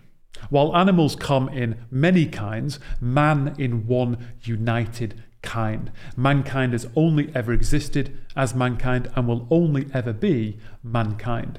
Wenham asserts what God has distinguished and created distinct, man ought not to confuse. Order, not chaos, is the hallmark of God's activity. We must be willing to accept his decree, putting aside our philosophical and scientific presuppositions. In Genesis 1, only mankind is separated by sexuality. Uh, while animals are divided into male and female, it's, it's not mentioned in the creation story, um, it's, it's only mentioned later in Noah's time made from the same building blocks, so to speak, as animals, uh, DNA, the degree to which we are uncommon is vast. A friend of mine once said, Why do people say animals are like humans? Uh, like, wow, aren't animals so intelligent? and then he says, When was the last time you saw a dog flying a helicopter? right? The point stands.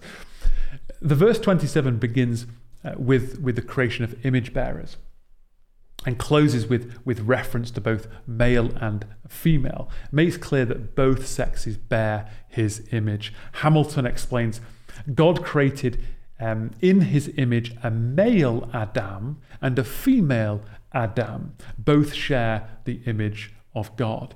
Their sexuality is a gift from God, foreshadowing the blessing of fertility.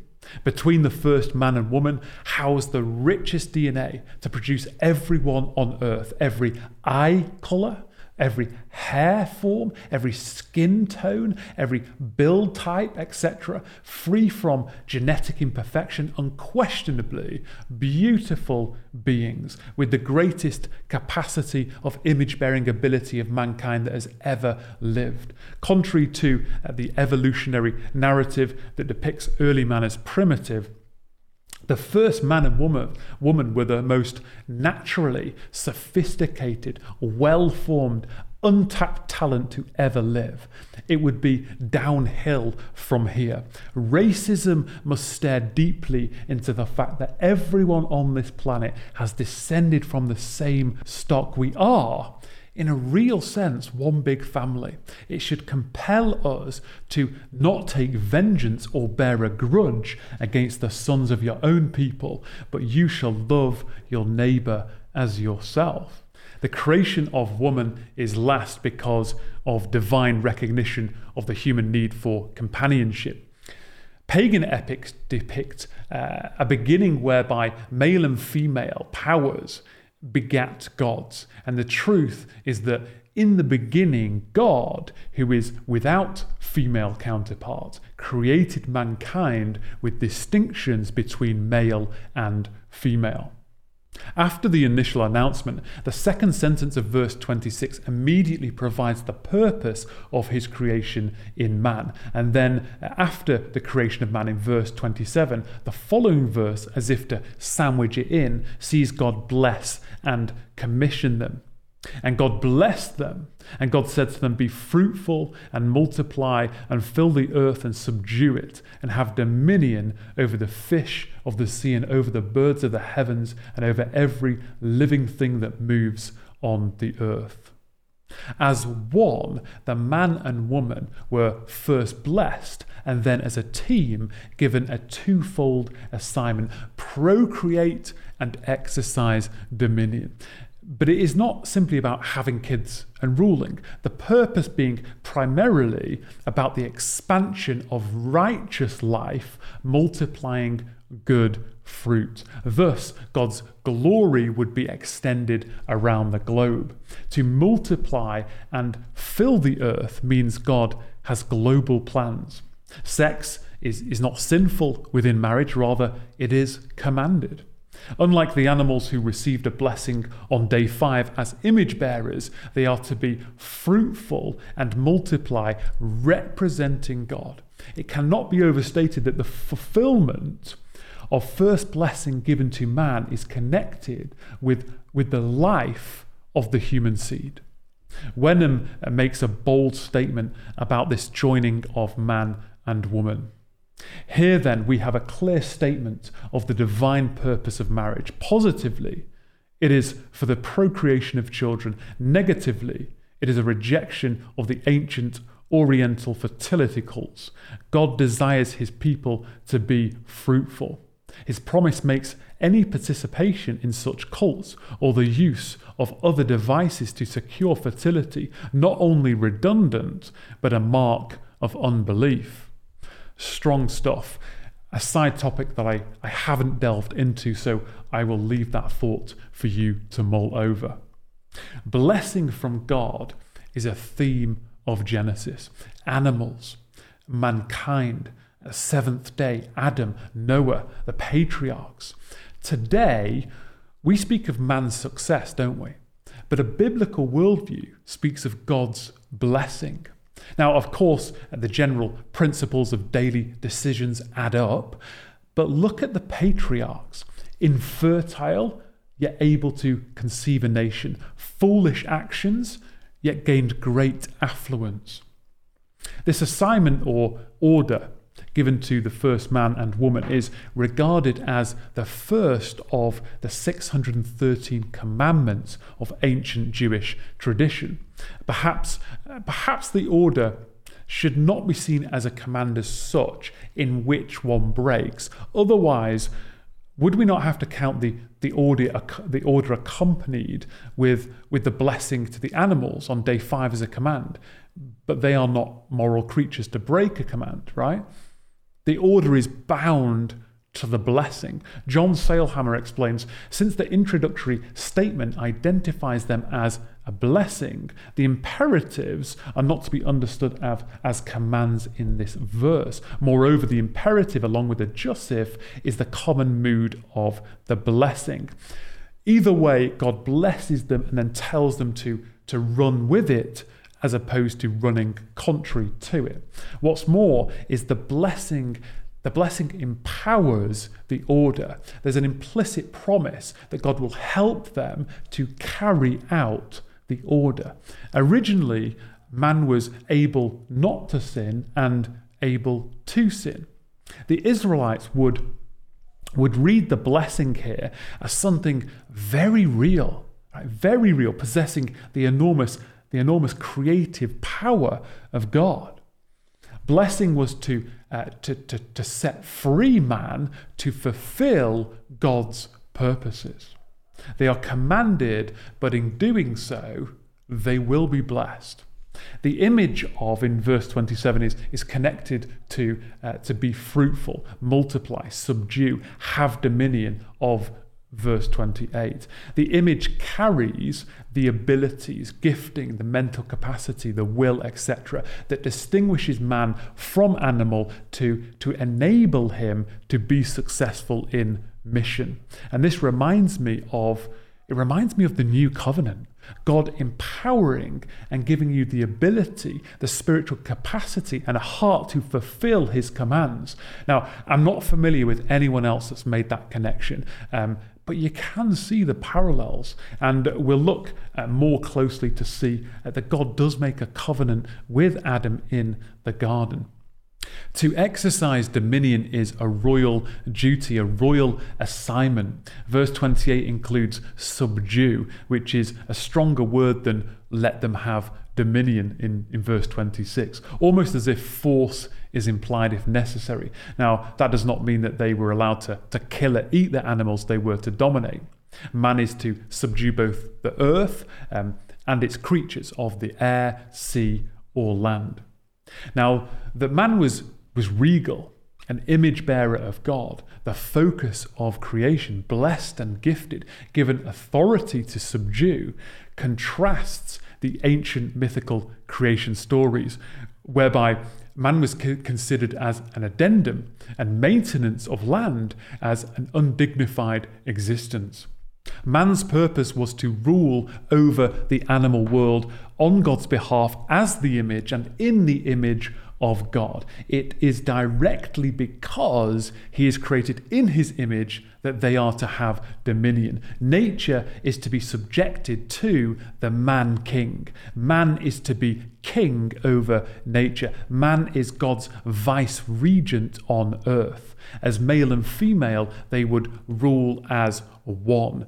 The complementary way in which that looks, we will address later.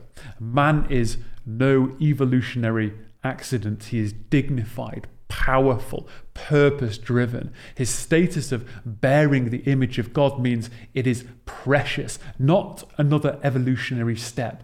God's royal representative means man's life is sacred. To murder a man would be to attempt to murder God. To purposely maim a man is to assault God. To mortally wound a man, then, requires the ultimate punishment.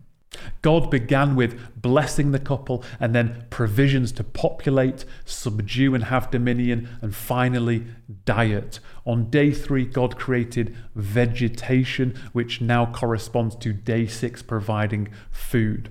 And God said, Behold, I have given you every plant yielding seed that is on the face of all the earth, and every tree with seed in its fruit. You shall have them for food. Genesis 1 doesn't say that man cannot eat meat. Uh, God would soon kill animals, their son would sacrifice sheep. Uh, but for now, they were to have a fruit and veg diet because death is a, a foreign concept. Animals too were given a vegetarian diet and to every beast of the earth, and to every bird of the heavens, and to everything that creeps on the earth, everything that has, has the breath of life, I have given every green plant for food. God provides for and sustains his creation. You cause the grass to grow for the livestock and plants for man to cultivate, that he may bring forth food from the earth and wine to gladden the heart of man oil to make his face shine, and bread to strengthen man's heart. The pagan epics describe man providing mythical gods with food. Very different. In closing, and it was so. As if to sign off on his work, now man was created having inspected everything that he had made. God deemed his creation as very good. Not simply good, but the uniqueness of day six is emphasized in very good. The completion of all creation is perfect and in harmony. There is no sin, no disobedience from any of his created beings. Now, some idolize creation while others count the natural as evil, both extremes contrary to the biblical worldview that sees God as the only one worthy of worship and his creation as originally good. Seeing his uh, good work induces uh, worship of the Creator. A creation bears witness even through the layers of evil. Uh, God's good creation demands good stewardship, void of exploitation and abuse.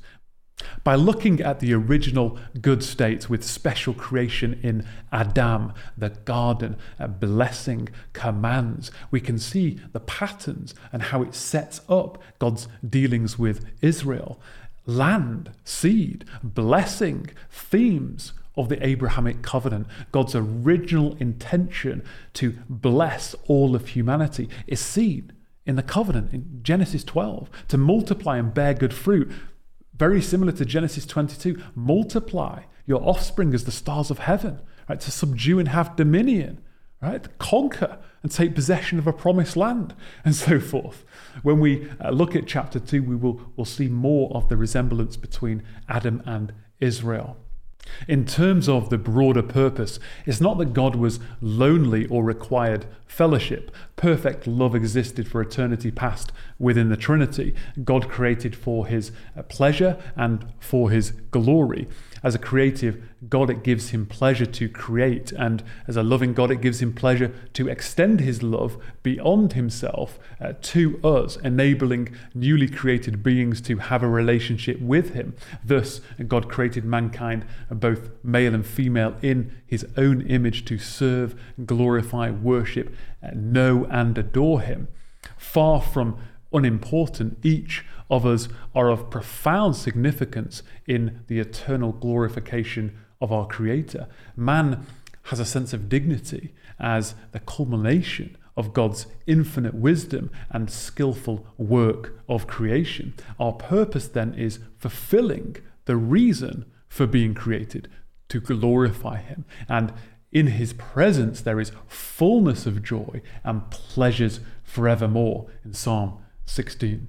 To know and delight in his character draws out extravagant rejoicing in him and him over us. His plan for an extended family of love, joy, peace, and perfection was off to a good start. Psalm 8, uh, written by David, looks back to creation and man's role and purpose, and it begins and ends the same. O Lord our God, how majestic is your name in all the earth. This is man's purpose, to make his name majestic in all the earth. And actually, this psalm doesn't just look back to Adam, but points ultimately forwards to the second Adam, Messiah. In closing, then, of day six, uh, the structure is as follows. Uh, part A of verse 26 is the announcement in the first person of God's intention. Uh, part B um, of 26 is the purpose of man's creation to rule the earth. Verse 27 creation of man. Verse 28, the blessing on man to breed and, and rule the earth. Verse 29, uh, the assignment of food to man, and 30, and to the animals. Um, all of the seven standard formulae are included. There are four divine speeches, twice as many as any other day, akin to twice as much manna on the sixth day for the Sabbath. Not simply good, but very good. The scriptures tell us that throughout the creative process there was rejoicing of the heavenly beings, and the Lord God rejoicing in his inhabited world and delighting in the children of man. Which leaves us with one question What language did they speak? what language did God speak to them? According to a Jewish tradition, this Adamic language was an early form of Hebrew because the names Eve and woman only make sense in Hebrew. Very possibly, the universal scope leaves us to wonder. Day 7. While chapter 1 covers the days of creation, the narrative flows into the seventh day, uh, naturally ending at chapter 2, uh, verse 3. Verse 1 begins Thus the heavens and the earth were finished, and all the host of them. The narrator is, is kind of zooming out to cause a sense of awe and, and wonder uh, of, the, of the, this fresh heavens and earth. Both heavens and earth have hosts. Uh, the phrase hosts of the earth, or host of the earth, doesn't appear in Scripture. Uh, but we know it refers primarily to mankind, right? We are the host of the earth. Whereas the host of heaven does appear elsewhere and refers to the angelic creatures. There is a debate over the meaning of, verse 1. Some say it only refers to the men of the earth, and others only the angels of heaven. I think both, right? It's a summary of the dwelling places, half half the universe apart and, and the creatures that fill them. Yes, the focus uh, of chapter one is on the earth um, and it, it is uninterested in angelology, uh, but I think it's, it's, a kind of passing comment. Uh, we're not looking at that, but yes, at some point throughout the week, I created them also. Um, and on the seventh day, God finished his work that he had done, and he rested on the seventh day from all his work that he had done. When it says God finished the work, it's not that he continued his work into the seventh day, finishing it off. It's speaking of the previous day's work. While man was the climax of creation, day seven is the, the climax of the high plateau of the creation week. Uh, there was silence before creation, and now on the seventh day of history, there is stillness and quiet in the universe. The, the powerful vibes of creation became calm. The thunderous noise ceased. The, the universe complete and perfect, readied to extend the glory of God. God rested from his work, uh, which in Hebrew depicts a craftsman. It's not that God was in physical need to recover, but in a, in a sense of seizing from his skilled labor. Sarna explains uh, the form and the oneness of the week. The Sabbath, or divine cessation from creation, which to Torah is as much part of the cosmic order as the foregoing creativity. This day of quiet is to be sanctified.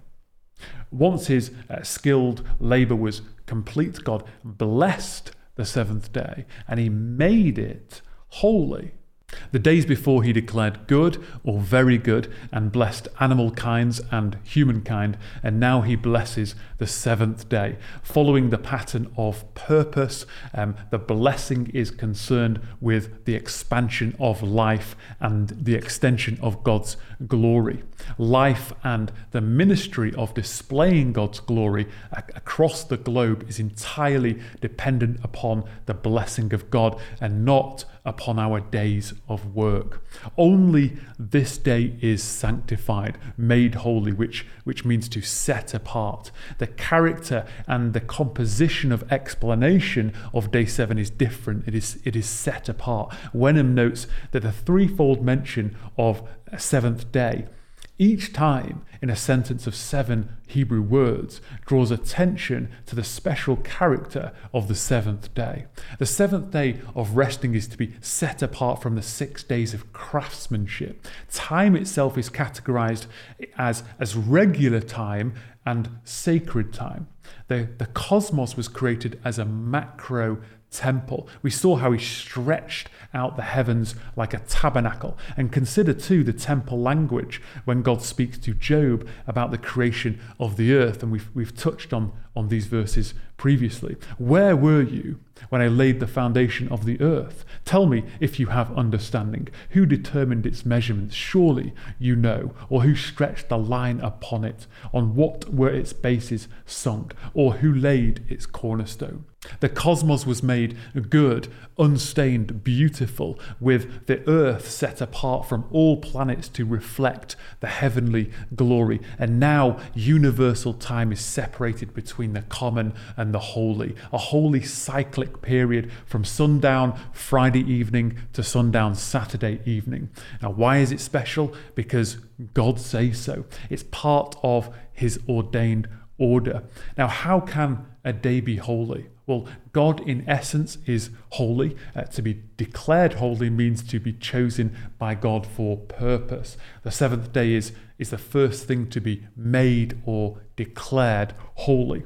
How can a day be blessed? Well, we're familiar with uh, individuals or people groups receiving blessing or, or the work thereof. Uh, but here we have a day with no work that is blessed.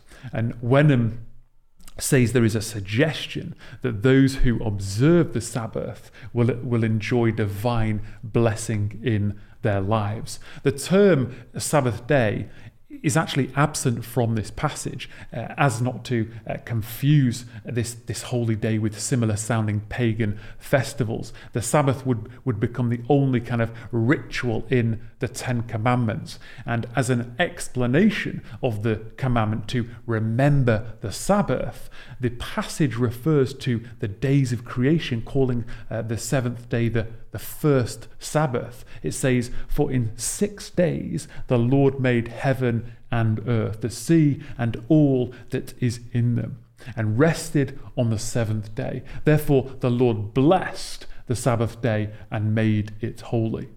A primary reason then for creating in six regular days was to create the pattern for man's productivity, followed by rest on the seventh. God stopped to reflect on what he had made. He works redemptive history through this seven day pattern, and immediate blessing signposts a future day of blessing.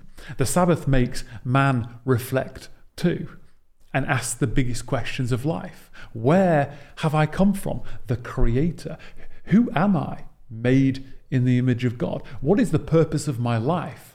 To glorify God. How should I live? And what is the product of the working days of my life?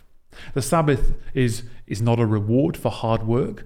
Our blessings are credited only to God. In stopping work, man is mirroring God and so affirming there is a creator, the God of Israel. It is a reminder that we are not God and that our work always remains incomplete.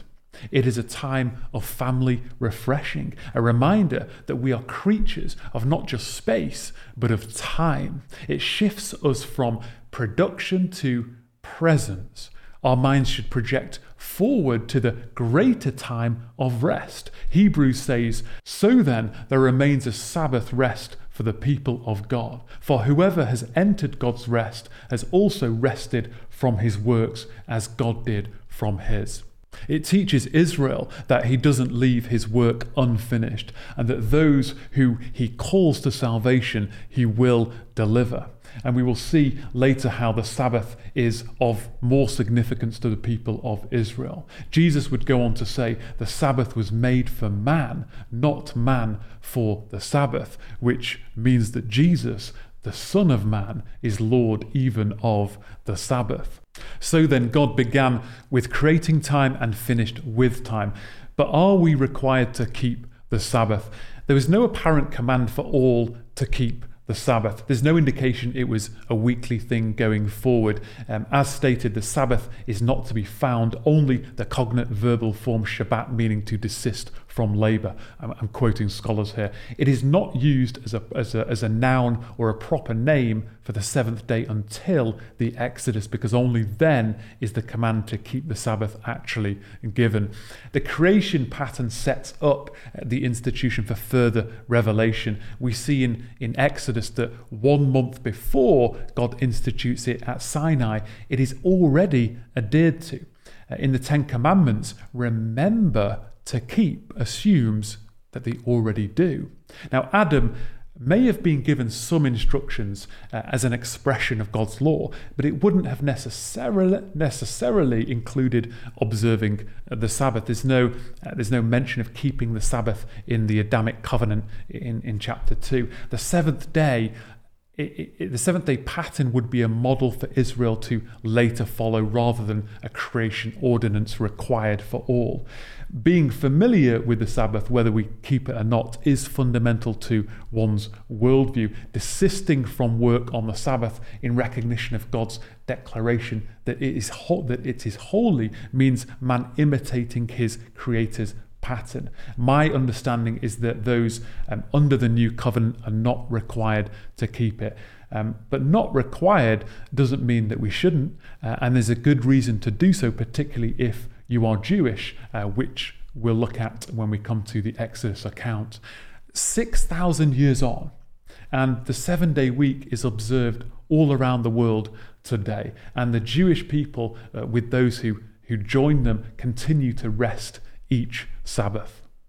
Throughout the scriptures, numbers find significance. In the creation account, 3, 7, and 10 are prominent. 3 speaks of who God is, 7 is the perfect number, and 10 speaks of wholeness and completion. The threefold mention of seventh day, two halves of the week. Three occasions it states he created, three occasions he made, three occasions he blesses, 10 divine announcements God said, 10 mentions of kinds, and none more apparent than the number seven. The seven day pattern echoes throughout uh, the scriptures, and the number seven being used hundreds of times, often representing divine uh, perfection.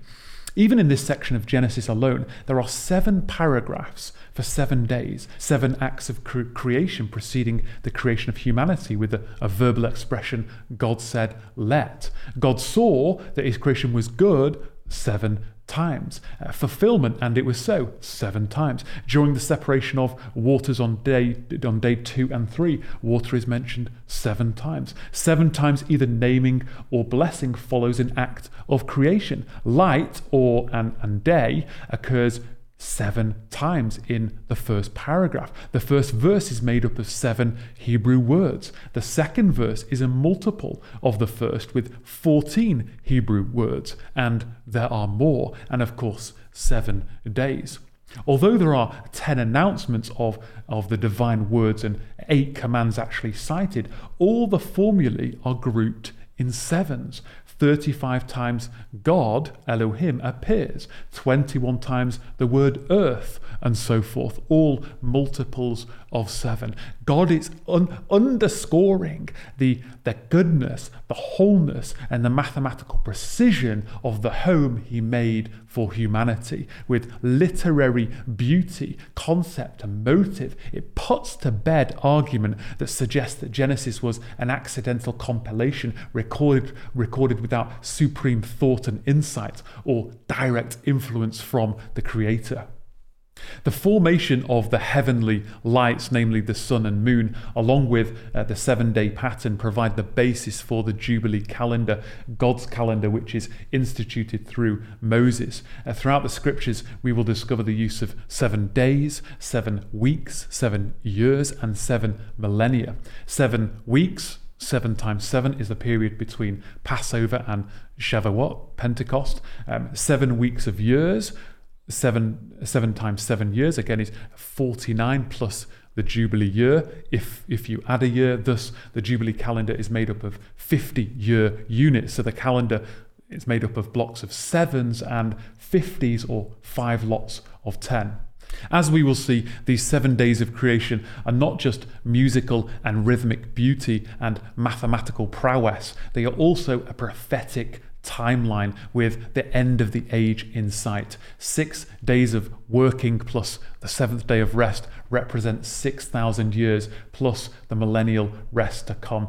Peter's second epistle and Hosea indicate this reality, and this was understood by the majority of the church fathers. I quote many of them if you're interested in my video Count the Patience. In this way, also, he is declaring the end from the beginning. Uh, it's also why uh, the last few chapters of Revelation have many parallels with the first few chapters of Genesis. Now, some commentators add that the activity within the creation days also uh, corresponds somewhat to the six millennia um, as, as kind of defined dispensations of time. Light and separation from darkness on day one is connected with the, first Adam living almost to uh, the end of the first millennia. The separation of water on uh, day two with Noah and the flood the trees and fruit of day three with Exodus, Abraham, and Torah, the two lights of day four with uh, the first and second temple, the fish and birds of day five with destruction of the temple and uh, nations dominating each other, man's uh, creation of uh, day six with the Messiah who will uh, finally come at the end, and uh, the, the earth will then receive rest on the seventh day.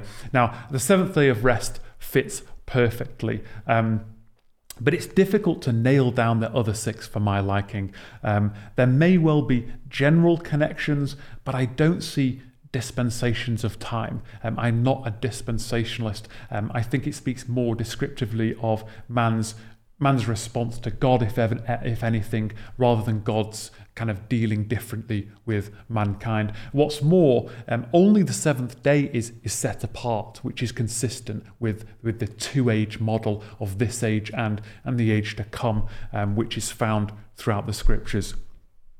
We will demonstrate um, in the next section that these uh, creation days are ordinary days, and I'm going to include many quotes from contemporary scholars um, that are ranked as, as some of the best in their field on, on Genesis, and, and, and really show that the author's intent could only be understood as 24 hour days. Genesis wasn't written for modern scientists, right? It was to be understood by former slaves and children. It is a matter of scriptural authority. Let's conclude this section then. Traditional rabbinical insight, often ignored in, in a casual study, can be of interest. The Midrash informs us that the first letter of the Hebrew is Aleph and second Beth. God did not begin the Bible with the first letter of the Hebrew alphabet, why Aleph stands for Aror, the Hebrew for curse. Instead, he began it with Beth, which stands for Braka, the Hebrew word for blessing. God began the creation, the Bible, with blessing. Unlike ancient creation epics, the biblical account of creation is apolitical, with, as Sarna writes, no direct allusion to the people of Israel, uh, Jerusalem, or the temple. It does not seek to validate national ideas or institutions. Moreover, it fulfills no cultic function. It is not attempting to prop up a pagan ancient dynasty or culture. It is universal in scope, lending credibility to the account. The style of Genesis 1 is, is beautifully written. I hope you'd appreciate that now. It, it's orderly, right? It's profound with symmetry, it's mathematical, and yet it's straightforward, universal, and a child can understand it. It says something about our God. Genesis 1 is not typical Hebrew poetry. It is not pure priestly theology, as some have suggested. There is no hymnic element in the language. It is not normal Hebrew prose either. It is a majestic literary composition, meticulously detailing the work of the Almighty God, setting up the chain of events that leads to the patriarchs and Exodus. We've spent a significant time on this first chapter and the following three verses. And if you're still with me, you've done well. Um, but it's because the creation account is fundamental to the biblical worldview. Genesis 1 features as the first article of Christian creeds. I believe in God, the Father Almighty, maker of heaven and earth. We see the oneness of God, the plurality within the Godhead, the distinction of God creator from his creation. It speaks of his power and wisdom and wonder. God is without peer and competitor, sovereign and without resistance. He is creator, lawgiver, the cause of all. The goodness of creation reflects the Creator. He commands into being, He speaks, and nature obeys. He acts, executes, lovingly molds and sustains. He fulfills what He has said. He examines and approves good. He names and he blesses. He created, defines, and marks time. Man is set apart, ordered, tasked, given covenant, companionship, responsibility, rest. Man can fellowship, obey, be a blessing. Israel would know who they worship and all those who seek to know him, the creator of heavens and earth. What separation, his blessing, his word, his approval, his naming, and so forth looks like, what it means. It refutes all other worldviews and makes men stand in fear. Psalm 33 says, Let all the earth fear the Lord, let all the inhabitants of the world stand in awe of him. For he spoke, and it came to be. He commanded, and it stood firm. Our response is fear and awe. Isaiah 42 is home to, to such a stunning summary of creation in one verse. Thus says God the Lord, who created the heavens and stretched them out, who spread out the earth and what comes from it, who gives breath to the people on it and spirit to those who walk in it stretched vertically, spread horizontally, blessed invasively with spirit. Now, before we move the story into the garden, next time we will show how the creation days are the antithesis of evolution. May God bless you and may you be fruitful and multiply. See you next time.